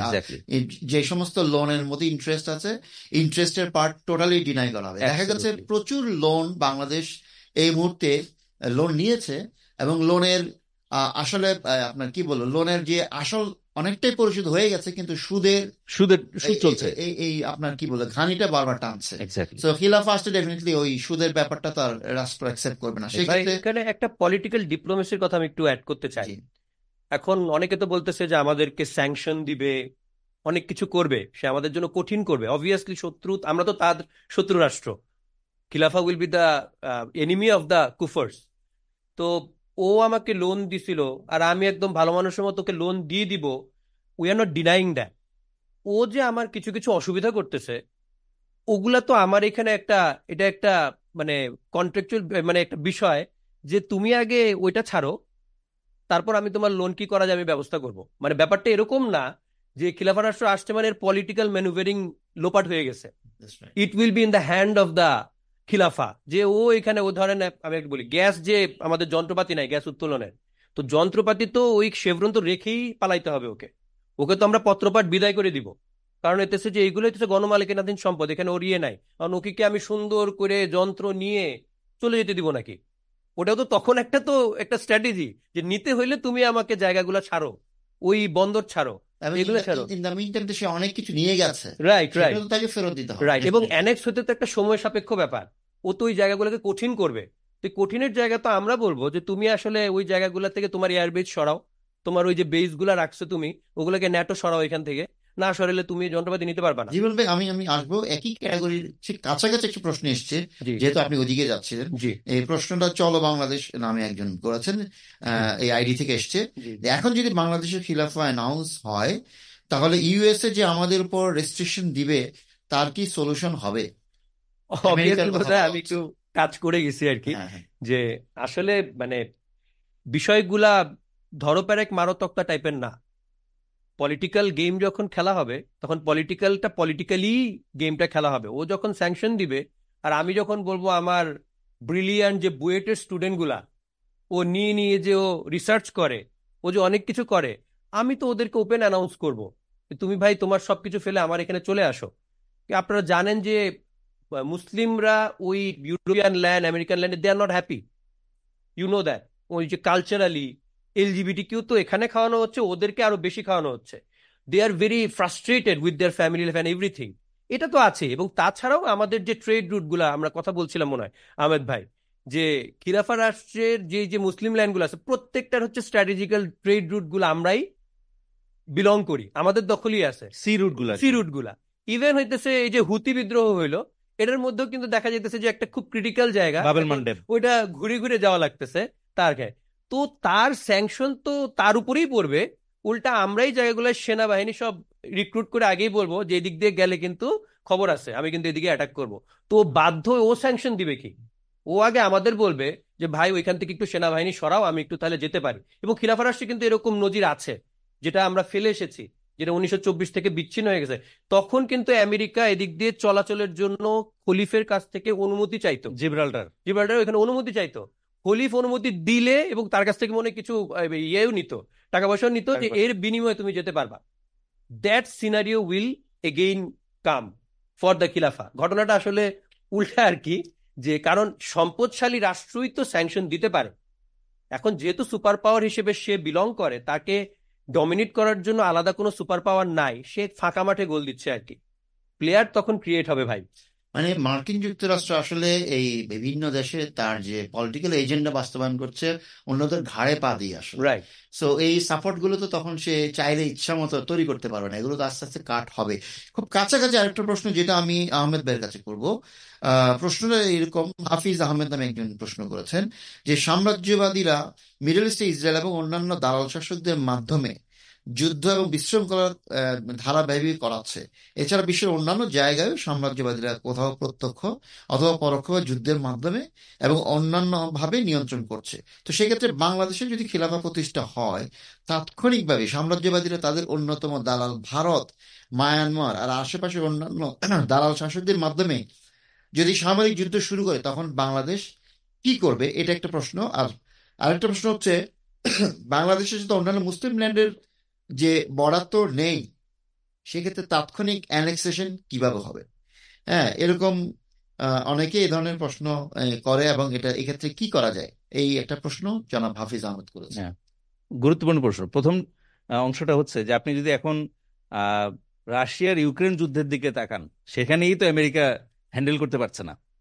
আবার প্রশ্ন উঠছে যে চায়না যদি তাইওয়ান দখলের চেষ্টা করে, তখন আমেরিকা কি করবে? মানে মোট কথা, America they have their hands full মানে আমেরিকা আসলে এখন ওয়ার্ল্ডের ওই রকম অবস্থায় নাই যে সে একসাথে দুইটা, তিনটা জায়গায় সেই মিলিটারিলি ইনভলভ হয়ে যেতে পারবে। আমরা মাত্র কিছুদিন আগে দেখেছি তারা হিউমিলিয়েটিং ভাবে তারা কিন্তু আফগানিস্তান ত্যাগ করতে বাধ্য হয়েছে। হ্যাঁ তারা প্রায় বিশ বছর চেষ্টা করেছে আফগানিস্তানকে কন্ট্রোল করতে। যেই লোকগুলা, তাদের কোনো প্রপার ইকুইপমেন্ট নাই, চল্লিশ বছরের পুরনো কালাশনিকভ রাইফেল দিয়ে তারা যুদ্ধ করেছে। তাদের সাথে আমেরিকা বিশ বছর যুদ্ধ দিতে পারে নাই। সো কেমন ধরনের একটা মিলিটারি আমেরিকা যাকে আমরা বেসিক্যালি এতটুকু উপরে আমরা স্থান দিচ্ছি যে তার এগেনস্ট আমরা কিছু করতে পারব না। বা তার ভয়ে সারা দুনিয়া কাঁপবে। এবং তার ভয়ে যে কেউ কাঁপছে না এটা তো আমরা রাশিয়াকে দেখে বুঝতে পারছি তাই না? তো দুই বছর হয়ে গেল রাশিয়ার উপরে যেটা বলা হচ্ছে রাশিয়া হচ্ছে ওয়ার্ল্ডের মোস্ট স্যাংশনড কান্ট্রি সবচেয়ে বেশি ইকোনমিক স্যাংশন রাশিয়ার উপর দেওয়া হচ্ছে তারা দুই বছর ধরে যুদ্ধ করছে এবং ন্যাটো তাদের সব ধরনের অস্ত্র ইউক্রেনকে দিয়েছে, তারপরেও রাশিয়া যুদ্ধ হারে নেই। এবং রাশিয়াকে যেখানে হ্যান্ডেল করতে পারছে না, তারা খিলাফা রাষ্ট্রকে কীভাবে হ্যান্ডেল করবে? আমরা কীভাবে মনে করছি যে হঠাৎ করে আমেরিকা চাইলেই একটা যুদ্ধ বাজিয়ে দিতে পারবে? আর যেখানে একটা ব্যাপার যেটা দ্বিতীয় প্রশ্নের সাথে কানেক্টেড সেটা হচ্ছে আমরা একটু যে বলছিলাম যে অ্যানেক্সেশন যে বাংলাদেশে এটা স্টার্ট হতে পারে হ্যাঁ অথবা অন্য দেশেও স্টার্ট হতে পারে যে বাংলাদেশে স্টার্ট হলে কিন্তু এটা কিন্তু কিছুদিনের মধ্যে দেখবেন হাউস অফ কার্ডস এর মতন অন্য সবগুলো রেজিম কিন্তু পড়া শুরু হয়ে গেছে। যেই মুহূর্তে বাংলাদেশে খিলাফা স্টেট হবে সেই মুহূর্তে বাকি পঞ্চাশটা মুসলিম স্টেটের যেই দালাল শাসকরা রয়েছে তারা কিন্তু কাঁপতে শুরু করবে যে আমাদের গদি এবার কবে চলে যায়। আমার মনে হয় আমার তো এখানে আরেকটা বিষয় যে খিলাফার কাজ কিন্তু শুধু এক্স্যাক্টলি আমি এই জিনিসটা আমি এই জিনিসটা আসছিলাম। আমি সেকেন্ড কোশ্চেনের সাথে কানেক্টেড যেটা হচ্ছে প্রত্যেকটা দেশেই কিন্তু প্রত্যেকটা মুসলিম দেশে এবং অমুসলিম দেশেও খিলাফা রাষ্ট্রের জন্য কাজ হচ্ছে। এবং এই যে দালাল শাসকরা তারা কিন্তু ভালো করে জানে। এবং যেটার কারণে তারা কিন্তু প্রচণ্ড ভয়ে থাকবে যে এই কাজটা বাংলাদেশে হয়ে গেছে কবে পাকিস্তানে হবে কবে টার্কিতে হবে কবে ইজিপ্টে। হয়ে যাবে। সো ওই জায়গার যে রেজিমগুলো আছে প্রত্যেকটা রেজিম কিন্তু ভয় থাকবে। এবং তাদের তারা কিন্তু ওই ভয়ে তারা কিন্তু আমেরিকার উপর কিন্তু ডিপেন্ড করতে পারবে না। তারা কিন্তু সবাই নিজেদের আখের গোছানোর নিয়ে চিন্তা করা শুরু করবে যে আমি কীভাবে নিজেকে বাঁচাবো? তখন আমেরিকা তাদেরকে অর্ডার করলে আমেরিকার কথা তারা শুনবে না। তারা নিজেকে নিয়ে ব্যস্ত থাকবে। এবং ওই রকম একটা সিচুয়েশনে আমরা আসলে এটাও এক্সপেক্ট করতে পারি না যে এই দালাল শাসকরা ঠাস করে একটা যুদ্ধ তারা তৈরি করে ফেলতে পারবে। বিকজ তারা তো নিজেরই তাদের নিজেদের গদি নিয়ে তাদের মারামারি অবস্থা। তাদের নিজেদের এক্সিস্টেন্স নিয়ে যেখানে কোশ্চেন পড়ে যাবে সেখানে তারা আসলে এই কাজগুলো করতে পারবে না। সো আমরা কারেন্ট ওয়ার্ল্ড রিয়েলিটিতে আমরা যেটা দেখছি প্লাস ভবিষ্যতের যেটা আমরা বলছি যে খিলাফা স্টেটের হলে কি কি হতে পারে সেগুলো জিনিস অ্যানালিসিসের মাধ্যমে আমরা কিন্তু বলতে পারি যে আমরা কিন্তু আহ, এই হঠাৎ করে যুদ্ধ লেগে যাওয়া বা হ্যান্ডেল করতে না পারা হ্যাঁ এটা কিন্তু আসলে বাস্তবতা না। রাইট এবং আপনার আমার মনে হয় আমি একটা পয়েন্ট এখানে অ্যাড করতে পারি। সেটা হচ্ছে রিসেন্টলি ইসরায়েলের যে অ্যাটাক গাজাতে হলো এবং আমেরিকা পুরা হোল হার্টেডলি ইসরায়েলকে হেল্প করল তার মিলিটারি দিয়ে, তার ওয়ারশিপ দিয়ে এবং সারা ওয়ার্ল্ডের মুসলিম কান্ট্রিগুলো হ্যাঁ নীরব দর্শকের মতো তাকিয়ে তাকিয়ে দেখল হ্যাঁ এবং এর পরেও ইসরায়েল রীতিমতো নাকানি চুবরি খাচ্ছে।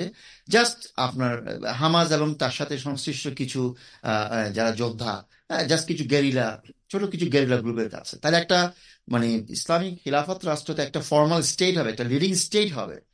তাই এটা থেকে বোঝা যায় যে ইসরায়েল আমেরিকা ইন্ডিয়া এদের ব্যাপারে একটা জোজুর ভয় এতদিন তৈরি করে দেওয়া হচ্ছে। আসলে এবং এদের লাইফের ভিউ পয়েন্ট কিন্তু ডিফারেন্ট তারা জীবনে কিন্তু সবসময় আনন্দ চায় ফুর্তি চায়। তাদের লাইফে তারা ডলারের বিনিময়ে যুদ্ধ করে টাকার জন্য যুদ্ধ করে। তাতে তাদের জীবন হারাতে চায় না। যে কারণে তারা আসলে এই খিলাফত স্টেটের স্টেটকে ফেস করা এটা এত সহজ বিষয় না। কারণ মুসলিমরা তো ফাইট করবে অফ আল্লাহ। হ্যাঁ? এবং মুসলিমদের একটা আলাদা এক ধরনের স্পিরিট থাকবে, যেটা এই ইউএসএ আপনার ইন্ডিয়া কিংবা ইসরায়েল এই ধরনের দেশগুলোতে নাই। এবং এখানকার আর্মিগুলো অলরেডি আমরা বিভিন্ন রিপোর্টসে দেখেছি যে তারা অনেকে আত্মহত্যা করছে, অনেকে মানসিকভাবে বিপর্যস্ত। কারণ এই ধরনের যুদ্ধবিগ্ন পরিস্থিতিতে তারা যেতে ইউজ টু না। তারা যেতে চায় না। They want to live the life তারা আসলে জীবনটা হারাতে চায় না।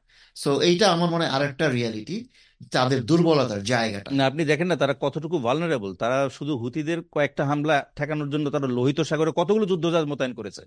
এখানে খলিফা খলিফা যদি বলে দেয় যে বাবেল মান্ডেপ দিয়ে কোনো আমেরিকান জাহাজ ঢুকবে না বা ওয়েস্টার্ন কোনো জাহাজ ঢুকবে না তাহলে সেটা কি অবস্থা হতে পারে আপনি দেখেন?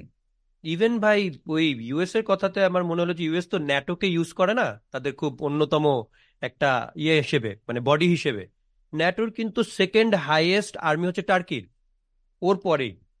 তো ও টার্কিকে দিয়ে কি অ্যাটাক করাবে খিলাফা রাষ্ট্রকে মানে ওর তো নিজের ভয় থাকবে যে এই ভিতরে না একটা বিদ্রোহ লেগে যায় যে কখন এরাই না আমাদের টার্কি তো খিলাফা রাষ্ট্রের কাজ হচ্ছে। রাইট রাইট আর টার্কি তো হচ্ছে যেখানে খিলাফা রাষ্ট্র লাস্ট ছিল। খিলাফা ছিল সেখানে। সেখানে।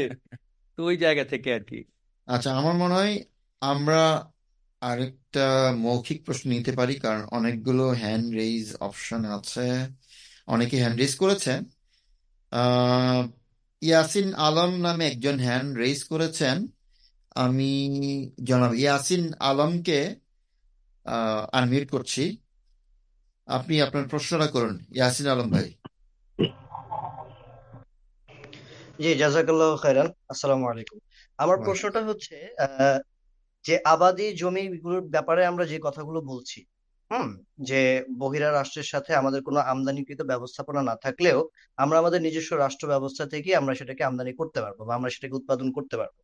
তাহলে সেক্ষেত্রে আফগানিস্তান বর্তমানে যে বিষয়টি করছে, তারা নিজে- নিজেদের রাষ্ট্রকে উন্নয়নশীল করার জন্য যে সমস্ত পদক্ষেপগুলো নিচ্ছে, তাহলে তো আমরা বলতে পারি যে আফগানিস্তানও এমন একটা ভূমিকার মধ্যে আছে, যেটা কিনা তারা নিজেরা স্বনির্ভর হচ্ছে এবং তারাও চাইলে এই জায়গাটা থেকে খেলাফত রাষ্ট্রের একটা উদ্যোগ নিতে পারে। কিন্তু সেটা তারা কেন করছে না? এই ব্যাপারে আমার একটা আহ, আহ, প্রশ্ন ছিল আর কি হ্যাঁ। জি ধন্যবাদ। আহ, জনাব ইয়াসিন আলম আহ, ইয়াসিন আলম ভাইয়ের কোশ্চেনটা আমি অ্যান্সার দিতে চাই। আহ, ওনার প্রশ্নটা হচ্ছে বেসিক্যালি আমদানি নির্ভর না হয়ে যদি আমরা সেলফ সাফিসিয়েন্টের যে পয়েন্ট আমরা তুলে ধরলাম তাহলে আহ, সেই ক্ষেত্রে আফগানিস্তানের আহ, প্রশ্ন এসছে। আফগানিস্তান তো এখন নিজেরা উদ্যোগে অনেক কিছু প্রস্তুত করছে। তারা আর বাইরের উপর বাইরের দেশ থেকে আমদানির আহ, চিন্তাটা আস্তে আস্তে সরিয়ে দিচ্ছে। হ্যাঁ তারা চাচ্ছে সেলফ সাফিসিয়েন্ট হওয়ার জন্য। তো এই ক্ষেত্রে তারা কি খিলাফত রাষ্ট্রের দিকে তারা তো যেতে পারে উদ্যোগী হয়ে যেতে পারে। এখন ইয়াসিন আলম ভাইকে আমি একটা পয়েন্ট বলব যে খিলাফত রাষ্ট্র যেহেতু আল্লাহ ওয়া প্রেরিত একটা রাষ্ট্র ব্যবস্থা এই রাষ্ট্র ব্যবস্থা মূলত পুরো শরিয়ার ভিত্তিতে চলবে। সো আমরা যে খাদ্যশস্য আমদানি বা উৎপাদনের কথা বলছি, এটা রাষ্ট্রের ইকোনমিক সিস্টেমের একটা পার্ট মাত্র। হ্যাঁ ইসলামী রাষ্ট্রের আর একটা বড় ক্যারেক্টারিস্টিক্স হচ্ছে, ইসলামী রাষ্ট্র কিন্তু কোনো নেশন স্টেট না। মানে কি? মানে এটা একটা বাউন্ডারির মধ্যে একটা জাতিকে ঘিরে কোনো রাষ্ট্র ব্যবস্থা হবে না। যেমন আফগানিস্তান, ওই আফগানের যে অঞ্চলটা, তাদের যে বিভিন্ন উপজাতি, পশ্চিম এবং অন্যান্য যে উপজাতিগুলো আছে, ওদেরকে মিলে এই রাষ্ট্রটা তৈরি হয়েছে এবং এই রাষ্ট্রের বাইরে তারা অন্যান্য মুসলিম ল্যান্ডগুলোকে কখনো অ্যানেক্স করবে না। তারা অলরেডি ডিক্লেয়ার করে দিয়েছে। এর জন্য তারা এটাকে খিলাফা বলছে না। এরা তাকে, এটাকে তারা এমিরেটস বলছে। এমিরেটস মানে হচ্ছে একটা নেশন স্টেট যে বর্ডারের মধ্যে তারা সীমাবদ্ধ থাকবে। এবং এই কারণে দেখেন, আফগানিস্তান কাশ্মীর নিয়ে উঁচু গলায় কোনো কথা বলছে না। চীনে উইগুর মুসলিমদের উপর এত নির্যাতন হচ্ছে, তেমন কোনো কথা বলছে না। এবং রিসেন্টলি প্যালেস্টাইনে ইসরায়েলিদের যে বর্বর হামলা হলো, অন্যান্য মুসলিম রাষ্ট্রের শাসকদের মতো দু একটা কথা বলা ছাড়া কিছুই করছে না। ওয়ারেস আফগানিস্তানের বিশাল একটা আর্মি রয়েছে। তার মানে এখানে কিন্তু আফগানিস্তান রাষ্ট্রের এই স্ট্রাকচারাল জায়গাটাও আমাদেরকে বুঝতে হবে। এটা যদি খেলাফা স্টেট ডিক্লার দিত, তাহলে কিন্তু আলটিমেটলি আপনার এই যেটা আপনি বলছিলেন সেলফ সাফিসিয়েন্সি যে জায়গাটা, সেটা তাহলে খিলাফার দিকেই যেত। যেটা একটু নেশন স্টেট এটা এমিরেটস সুতরাং আলটিমেটলি এইটাকে আমরা কখনোই বলতে পারি না যে আফগানিস্তান খিলাফার দিকে যাচ্ছে বা খিলাফার দিকে যাবে অদূর ভবিষ্যতে। এটা আমরা এইটা দেখে বলতে পারব না। কারণ সেলফ সাফিসিয়েন্ট অনেক স্টেট আছে যারা মুসলিম কান্ট্রি না। হ্যাঁ? এবং এবার মুসলিম কান্ট্রিদের মধ্যে অনেকে চেষ্টা করছে সেলফ সাফিসিয়েন্ট হওয়ার পৃথিবীর অনেক জায়গায়। তা ইট ডাজেন্ট মিন যে ওই রাষ্ট্রটা খিলাফার দিকে যাচ্ছে। খিলাফার দিকে যেতে হলে কমপ্লিট সরিয়ে অ্যাপ্লাই করতে হবে। এবং এই জায়গায় যেটা বললাম যে এমিরেটস আর খিলাফা এক জিনিস না। মুসলিমদের মধ্যে কোনো নেশন স্টেট থাকতে পারবে না। কারণ মুসলিমরা এক আল্লাহ আল্লাহ রাসূল ইসলামের উম্মা। আমরা এক উম্মা। আমাদের এক আল্লাহ, এক কোরআন। আমাদের একটাই ফ্ল্যাগ যেটা রাসূল বহন করেছিলেন যে ফ্ল্যাগটা সেটা হচ্ছে কালিমার ফ্ল্যাগ লা ইলাহা মোহাম্মদ রাসূলুল্লাহ শাহাদা ফ্ল্যাগ সো মুসলিমরা সারা ওয়ার্ল্ডে আজকে আমাদের আর্টিফিশিয়ালি হ্যাঁ অ্যারাউন্ড বায়ান্নটা রাষ্ট্রে ভাগ করে ফেলা হয়েছে। হ্যাঁ এইটা ইনফ্যাক্ট পুরোটাই কিন্তু আর্টিফিশিয়ালি করা হয়েছে। খিলাফা কিন্তু একটা স্টেট একটা সিঙ্গেল স্টেট হবে, এটা ডিফারেন্ট আপনার এই অঞ্চলে ওয়ালি থাকতে পারে গভর্নর থাকতে পারে, কিন্তু একটা সিঙ্গেল স্টেট এবং রাসুল এটা আমাদেরকে দেখিয়ে দিয়েছেন।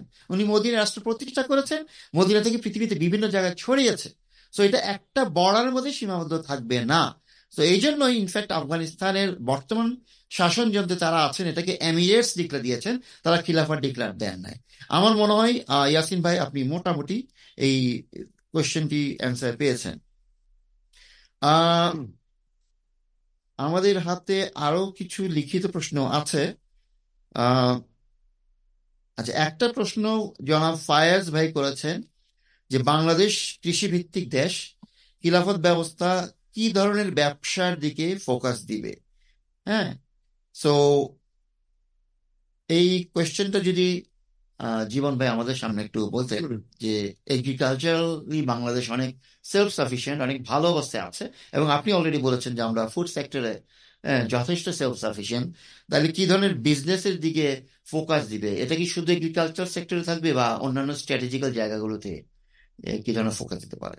জি ধন্যবাদ ভাই। এখানে একটা বিষয় বোঝা দরকার সেটা হচ্ছে ভিউ পয়েন্ট ভিউ পয়েন্টটা যেটা আহমেদ ভাই তার আমাদেরকে একটু ব্যাখ্যা করেছেন যে একটা বেনিফিট কেন্দ্রিক ভিউ পয়েন্ট দেখে হচ্ছে সবসময় ক্যাপিটালিস্টিক স্টেট আর হুকুম কেন্দ্রিক ভিউ পয়েন্ট দেখে হচ্ছে ইসলামিক স্টেট তো যার কারণে আমরা দেখতে পাই যে অনেক উৎপাদন হওয়া সত্ত্বেও মানুষ না খেয়ে থাকে। মানে ফুলকপি অনেক থাকবে, কেউ কিনতে পারবে না। রিয়েলিটিটা এরকম। তো মেইন কনসার্ন ব্যবসা থাকবে না। মেইন কনসার্ন থাকবে হচ্ছে বেসিক নিড ফিল আপ হচ্ছে কিনা। তো খাদ্যশস্য উৎপাদনের মেইন কনসার্ন হচ্ছে আমাদের বেসিক নিড ফিল আপ করানো এবং সিন্ডিকেটটাকে সমল উৎপাদন করে বিভিন্ন মানুষ এটার মধ্যে বিজনেস করতে আসবে, কিনে আনবে, স্বল্প মূল্যে, বেশি মূল্যে, এটা তাদের উপর ছেড়ে দেওয়া হবে এবং তারা এটা নিয়ে, তারাই ব্যবসা করবে এবং এখান থেকে মুনাফা অর্জন করবে কিন্তু লুটপাট করার জন্য না, মানুষের বেসিক নিড ফিল আপ করার জন্য, কারণ সেই ব্যবসার টাকা দিয়ে সে নিজেও খাবে। তো ওই জায়গা থেকে হচ্ছে বেসিক নিড আগে ফিল আপ হবে এবং আরেকটা জায়গা আহমেদ ভাই মেনশন করছিলেন, সেটা হচ্ছে যে খিলাফা রাষ্ট্র যে যেই রাষ্ট্রগুলোকে একীভূত করে ইমার্জ করবে, সব রাষ্ট্রের খাদ্য ব্যবস্থা কিন্তু সেম না। মানে এটা বাংলাদেশে খুব ভালো, আলহামদুলিল্লাহ। এটা হয়তো আরেকটা ব্যারেন ল্যান্ডে সেরকম না। তো আমি ব্যবসা করার আগে আমি আগে ইনশিওর করব যে আমার সব ভাই ঠিকঠাক মতো খেতে পারছে কিনা। তো আমার এক্সপোর্ট ইম্পোর্টের চিন্তার চেয়ে বড় কথা হলো আমি ওর কাছে কীভাবে আমার খাবার পৌঁছে দিব। That will is the main focus R basically যেহেতু আমাদের ডলার বেস ইকোনমি কখনোই হবে না সো এই লাভ সংক্রান্ত অনেকগুলো জায়গা আমাদের একটু ইনঅ্যাক্টিভ হয়ে যাচ্ছে। এবং আমরা বিভিন্ন সময় দেখতে পাই যে খিলাফা রাষ্ট্র যখন এক্সপ্যান্ড করে ক্যাপিটালিস্টিক স্টেট সবসময় এক্সপ্যান্ড করে কেড়ে নেওয়ার জন্য, আর খিলাফা রাষ্ট্র সবসময় এক্সপ্যান্ড করছে আল্লাহর বাণীটা জনগণের কাছে পৌঁছে দেওয়ার জন্য। সো ব্যবসা কেন্দ্রিক চিন্তা ভাবনাটা এখানে না থাকলেও, এখানে হইতেছে যে আমি বলতে চাই কম্প্রিহেন্সিভলি লাইফের যে মিনিং আমরা কেন এসছি এবং কোথায় যাব এবং কীভাবে চলবো, এই এই বাণীটুকু হচ্ছে পিপলদের মাঝে ছড়া দেওয়াটা হবে মেইন ফোকাস রাদার দেন কারণ আপনি চিন্তা করে দেখেন ব্যবসা, আপনারা খেয়াল করছেন কখনো যে রাজনৈতিক দলগুলো একটা হিসাব দেয় যে আমাদের এত লাভ হয়েছে? মানে ওইটাও একটা ব্যবসা। আপনি দেখবেন রাষ্ট্রীয় সংস্থাও ব্যবসা করে, ও লাভ করতে চায়। তো লাভ ভিত্তিক কিন্তু সেন্টিমেন্টটা এখানে খেলাফা রাষ্ট্রের মধ্যে থাকবে না। Rather it will be ensuring the basic need and that will be the focus point এছাড়াও যদি আমাদের যে ভারী শিল্পগুলো আছে, এগুলা আমাদের ইন্ডাস্ট্রিগুলোকে সবসময় কমপ্লিমেন্ট করবে, যাতে করে আমরা বিভিন্ন, যেমন ধরেন গার্মেন্টস সেক্টরে আমাদের কোনো শক্তিই নাই বাংলাদেশ রাষ্ট্রের। সে তুলাও আমদানি করে মেশিন পার্টসও আমদানি করে। তা আমাদের কি কাপড় চোপড় লাগবে না? লাগবে। লাগলে আমরা তুলা চাষ করব এবং আমাদের মেশিন পার্সন আমাদের ইন্ডাস্ট্রি তৈরি হবে, যাতে করে কার উপর স্বনির্ভর থাকা না লাগে। তো ওই বেসিস থেকে মনে হয় মনসুর ভাই যে ভিউ পয়েন্টটা আমাদের এখানে একটু বোঝা ইম্পর্টেন্ট রাইট এবং আপনি যেটা বলেন যে ভিউ পয়েন্টের কথাটাই বললেন যে খিলাফা রাষ্ট্রের তো মানে ফান্ডামেন্টাল অবজেক্টিভ হচ্ছে আল্লাহ সন্তুষ্টি অর্জন করা এবং আল্লাহর বাণীকে পৃথিবীর প্রত্যেকটা মানব জাতির কাছে পৌঁছে এবং খিলাফা রাষ্ট্র তো এই কাজটা করবে। আর যেহেতু রাষ্ট্র একটি কমপ্লিট সিস্টেম সেখানে আপনার ইকোনমিক্স অন্যান্য বিষয়গুলো তো আছে। তো ইকোনমিক্স এর পার্ট হিসাবে যেহেতু একটা ম্যানেজমেন্টের একটা ব্যাপার আছে। যেহেতু এটা পিপলের অ্যাফেয়ার্স গুলোকে লুক আফটার করবে, সেই হিসাবে আমরা আমাদের ডিসকাশনে মানে আমরা এনেছি যে আসলে এগ্রিকালচার সেক্টরকে কীভাবে দেখবে বা অন্যান্য জায়গাগুলো কীভাবে দেখবে। বাট বিজনেসের কনটেক্সটে আসলে এটা ক্যাপিটালিস্ট ওয়ার্ল্ডে থেকে আমাদের মাইন্ডে সবসময় চলে আসে যে আমি আরও ভালো কীভাবে আর্ন করতে পারব আমি ভালো কীভাবে প্রপার্টি বানাতে পারব আমি চাকরি পাবো কিনা চাকরি না পেলে আমার ব্যবসা আছে কিনা আমি আরও কিছু টাকা আর্ন করতে পারব কিনা। এটা ক্যাপিটালিজমের থেকে আমরা মানে আমাদের ভিউ পয়েন্টগুলো তৈরি হয় কিন্তু খিলাফা রাষ্ট্র মানুষ যখন সেলফ সাফিসিয়েন্ট হবেই মানুষ যখন দেখবে যে রাষ্ট্র তার অনেক কিছু দায়িত্ব নিয়েছে। তখন মানুষের আসলে ওই বড়লোক হওয়া, অনেক প্রপার্টি তৈরি করা, ওটা সে হতে পারবে, কিন্তু ওটা তার ফোকাস পয়েন্ট থাকবে না। কারণ তার ভিশন থাকবে যে পৃথিবীর প্রত্যেকটা প্রান্তে প্রত্যেকটা মানব জাতিকে এই জুলুম থেকে বাঁচাতে হবে। ইসলামের আলোটা পৌঁছে দিতে হবে। এবং এটাই কিন্তু আসলে খেলাফত রাষ্ট্রের অবজেক্টিভ এটা সিম্পলি ম্যাটেরিয়ালিস্টিক অবজেক্টিভ ক্যারি করবে তা না। তো আমার মনে হয় এটা একটা বিষয়। আচ্ছা আরেকটা প্রশ্ন আমরা দেখছি জনাব রায়হান এই প্রশ্নটা করেছেন। আমি এটা শেষ প্রশ্ন হিসেবে জীবন ভাই আপনাকে বলব যে বারবার এই কথাটা আমি আর দুই এক জায়গায় দেখছিলাম যে বলা হচ্ছে যে বাংলাদেশের ভৌগোলিকভাবে বাংলাদেশ মুসলিম ওয়ার্ল্ড থেকে বিচ্ছিন্ন। রায়হান নামে এক ভদ্র, ভদ্রলোক এই কোশ্চেন করেছেন। সো এই মানে এই মুসলিম ওয়ার্ল্ডকে মার্চ করবে কীভাবে? মানে জিওগ্রাফিক্যাল বেসিসে আমাদের এই ভাই প্রশ্ন করছেন যে অ্যাজ ইফ তো কাছাকাছি হলে না অ্যানেক্স করব? একটা থেকে একটা দূর হলে অ্যানেক্স করব কীভাবে? এই অ্যানেক্সেশনের প্রক্রিয়াটা ওনার প্রশ্ন থেকে আমরা যেটা বুঝতে পারছি, উনি দূরত্বের বেসিসে অ্যানেক্সেশনের প্রক্রিয়াটার কথা আলাপ করছেন। হ্যাঁ? ওয়ারেজ অ্যানেক্সেশন তো আসলে দূরত্বের সাথে সম্পৃক্ত, নাকি এটা আসলে একটা রাষ্ট্রের সাথে একটা রাষ্ট্রের অ্যানেক্সেশন হচ্ছে দুইটা রাষ্ট্রের রুলস রেগুলেশনের একত্রিত হয়ে যাওয়া, তাদের কনস্টিটিউশনগতভাবে একত্রিত হয়ে যাওয়া, অনেকগুলো বিষয় বা হিস্ট্রিক্যালি তো আমরা দেখেছি যে অনেক দূরবর্তী রাষ্ট্রগুলো এক হয়েছে। আপনি আমাদেরকে যদি একটু ক্লিয়ার করতেন।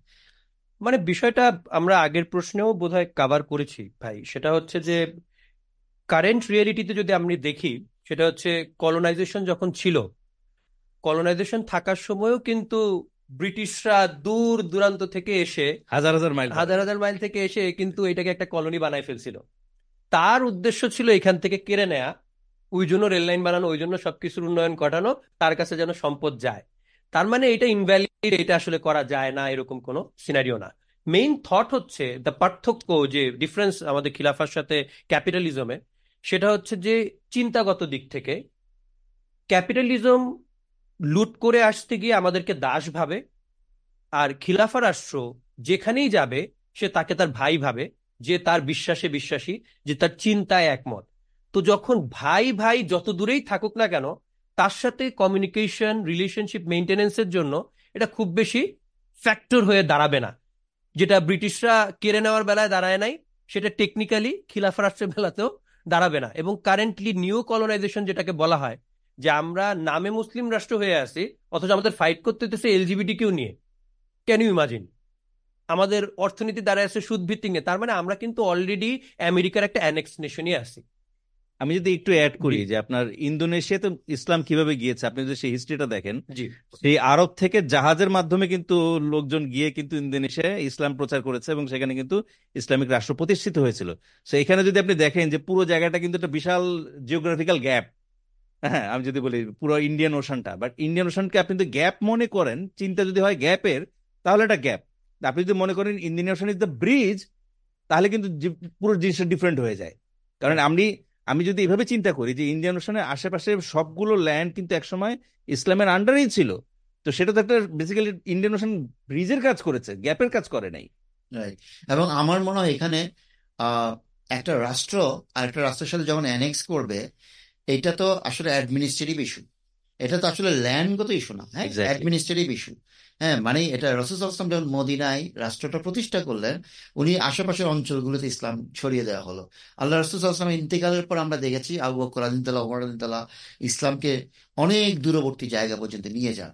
তো নিয়ে যাওয়া মানে কি? বিভিন্ন জায়গায় যখন ইসলামের রুলিংগুলো অ্যাপ্লাই করা হয় তখন ওইখানকার লোকজন এই রুলিং সিস্টেমের সাথে একাত্মতা ঘোষণা করে।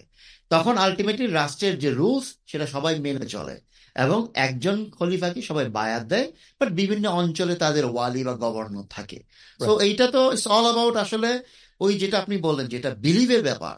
এই সিস্টেম তো কার উপর চাপিয়ে দেওয়া বিষয় না। এটা সেটার সাথে নিবে এটা মানুষের আকিদের সাথে কানেক্টেড একটা বিষয়। হ্যাঁ? কারণ আমরা কেন এই বেলাল রাজন তাকে রেসপেক্ট করি, আবু বকর তাকে রেসপেক্ট করি। আমরা কখনো দেখেছি হজরত বেলালকে হজরত আবু বকর তালাকে হজরত ওমরকে? কিন্তু তাদের এই পার্সোনালিটি গুলোকে আমরা আমাদের আকিদা দিয়ে কানেক্ট করতে পারি যে দিস পিপল আর রিয়েলি মানে রেসপেক্টেবল পার্সন তারা ওইভাবে আমরা তাদেরকে রেসপেক্ট করি। সো তাদের শাসন যদি আজকে কোথাও থাকে, আমরা এটা মেনে নেব because of our you know doctrine তো আমার মনে হয় সেই দৃষ্টিকোণ থেকে একটা ল্যান্ডের সাথে একটা ল্যান্ড অ্যানেক্স করা ইটস অল অ্যাবাউট অ্যাডমিনিস্ট্রেটিভ এবং আকিদাগত ইস্যু এটা ফিজিক্যাল কোনো ইস্যু না। সো আমরা আলটিমেটলি আমাদের কোয়েশ্চেন অ্যান্সার পর্ব এখানে শেষ করলাম। আমরা আপাতত আর কোয়েশ্চেন নিচ্ছি না। তো, পরিশেষে আমরা আজকের যে আমাদের দুজন বক্তা আমাদের সামনে যে বিষয়গুলো তুলে ধরলেন, আমি যদি খুব সংক্ষেপে তুলে ধরি যে বিষয়গুলো আমরা আজকে জানতে পারলাম, সেটা হচ্ছে যে পুঁজিবাদী গণতান্ত্রিক এই ব্যবস্থায় রাজনৈতিক দলগুলোকে আমরা দেখছি, এরা মুদ্রার এই পিঠ এবং এরা আলটিমেটলি এই অবস্থায় জনগণের কোনো ভাগ্যের উন্নয়ন হয় না, শুধু শাসক গোষ্ঠীর উন্নয়ন হয়। আর যেহেতু পুঁজিবাদী ব্যবস্থায় জনগণের দুর্ভোগের মূল কারণ, সেজন্য এই ব্যবস্থা থেকে পুরোপুরি বের হয়ে আসতে হবে আমাদেরকে। এবং কোনো ব্যক্তি বা দলকে ক্ষমতায় আনলে যে আমরা এই দুঃশাসন থেকে বেঁচে যাব, ব্যাপারটা তা নয় কিন্তু। হ্যাঁ? এবং সুতরাং এই জুলুম দুঃশাসন থেকে যদি চিরতরে বাঁচতে চাই তাহলে আমাদেরকে রাষ্ট্রের শাসন ব্যবস্থায়, ক্যাপিটালিজমের শাসন ব্যবস্থা থেকে বের হয়ে ইসলামী খিলাফত ব্যবস্থার অধীনে সরকার পরিচালনা করার সিদ্ধান্ত নিতে হবে এবং দীর্ঘ একশো বছর পার হয়ে যাওয়ার পর জনগণের মাথা থেকে আমরা দেখেছি যে ইসলামী রাষ্ট্রের নিয়ম নীতিও কাঠামোগত বিষয়গুলোকে সরিয়ে ফেলা হচ্ছে, কিন্তু জনগণ ইসলাম চায় সেটা বিভিন্ন রিপোর্ট পিউ রিসার্চ এবং অন্যান্য রিপোর্টে এসছে এবং পিউ রিসার্চ কিন্তু এক দুইজনের মধ্যে করা হয় নাই। হ্যাঁ হাজার হাজার জনগণের কাছ থেকে এই রিপোর্ট নেওয়া হয়েছে এবং সোসাইটির এলিটদের কাছ থেকে এবং হাইলি ইউনো আপনার এডুকেটেড লোকদের কাছে কিন্তু এই ডাটাটা কালেক্ট করা হয়েছে। এবং এইটা থেকে বোঝা যায় জনগণের মধ্যে ইসলামের ব্যাপারে একটা আত্মবিশ্বাস আছে। এছাড়াও আমরা জেনেছি ইসলামী রাষ্ট্র প্রতিষ্ঠা হলে বাংলাদেশের যে সক্ষমতার ব্যাপারে আমাদের দুজন বক্তা তুলে ধরেছেন। আমরা চাল, মাছ, মাংস, সবজি, প্রোটিন এবং অন্যান্য মৌলিক খাদ্য খাদ্যদ্রব্যে বাংলাদেশ সবসময় স্বয়ং সম্পূর্ণ ছিল। এইটা এখন রাষ্ট্রের অর্থনৈতিক পলিসির কারণে আমাদের বন্টন ব্যবস্থায় যথেষ্ট দুর্বলতা আছে। খিলাফা এই বন্টন ব্যবস্থাকে কারেক্ট করবে। তেল, গ্যাস, কয়লার মতো জ্বালানিতে বড় ধরনের মজুদ বাংলাদেশে রয়েছে এই মুহূর্তে এবং পেট্রো বাংলা এই ধরনের এই আপনার জ্বালানি যে অনুসন্ধান, সেখানে যথেষ্ট সক্ষমতা দেখিয়েছে। আর ভূ রাজনৈতিকভাবে বাংলাদেশের অবস্থানটাও আমরা, আমাদের দুই বক্তা তুলে ধরলেন যে কৌশলগতভাবে বাংলাদেশ অত্যন্ত ভালো অবস্থানে আছে এবং এখানে ইসলামী শাসন প্রতিষ্ঠার জন্য যথেষ্ট সম্ভাবনা ও সক্ষমতা বাংলাদেশে রয়েছে। সর্বোপরি ইসলামী খিলাফত ব্যবস্থা প্রতিষ্ঠিত হলে এটা কখনোই বাংলাদেশের মতো ছোট্ট সীমানার মধ্যে কেন্দ্রীভূত থাকবে না। এটা খুব শীঘ্রই পৃথিবীর বিভিন্ন প্রান্ত ইসলামের বাণীকে নিয়ে যাবে এবং মুসলিম রাষ্ট্রগুলোর সাথে অ্যানেক্স করবে বা একাত্মতা ঘোষণা করবে ইনশাল্লাহ এবং ইসলামিক রাষ্ট্র এটা কোনো জাতি রাষ্ট্র নয় বা কোনো নেশন স্টেট না। এটা হচ্ছে মুসলিমদের স্টেট এবং ইসলাম শুধু মুসলিমদের জন্য না ইসলাম সমগ্র মানব জাতির জন্য। সো আল্লাহ ওয়া ইসলাম দিয়েছেন সমগ্র মানব জাতিকে এই শাসন ব্যবস্থার অধীনে আনার জন্য কারণ এটা আল্লাহ মুসলিমদেরকে দায়িত্ব হিসেবে পাঠিয়ে দিয়েছেন। সো আমাদের দুজন বক্তা থেকে আমরা এই বিষয়গুলো জানলাম। আপনাদের দুজনকে অসংখ্য ধন্যবাদ জানাচ্ছি আমাদেরকে গুরুত্বপূর্ণ সময় দেওয়ার জন্য। দর্শক আপনাদেরকেও ধন্যবাদ জানাচ্ছি। আহ, আমরা আমাদের অনুষ্ঠান আজকে শেষ করব। পরবর্তী অনুষ্ঠানের আমন্ত্রণ জানিয়ে আজকে শেষ করছি। সবাই ভালো থাকবেন, সুস্থ থাকবেন। আসসালামু আলাইকুম রহমতুল্লাহ বারকাত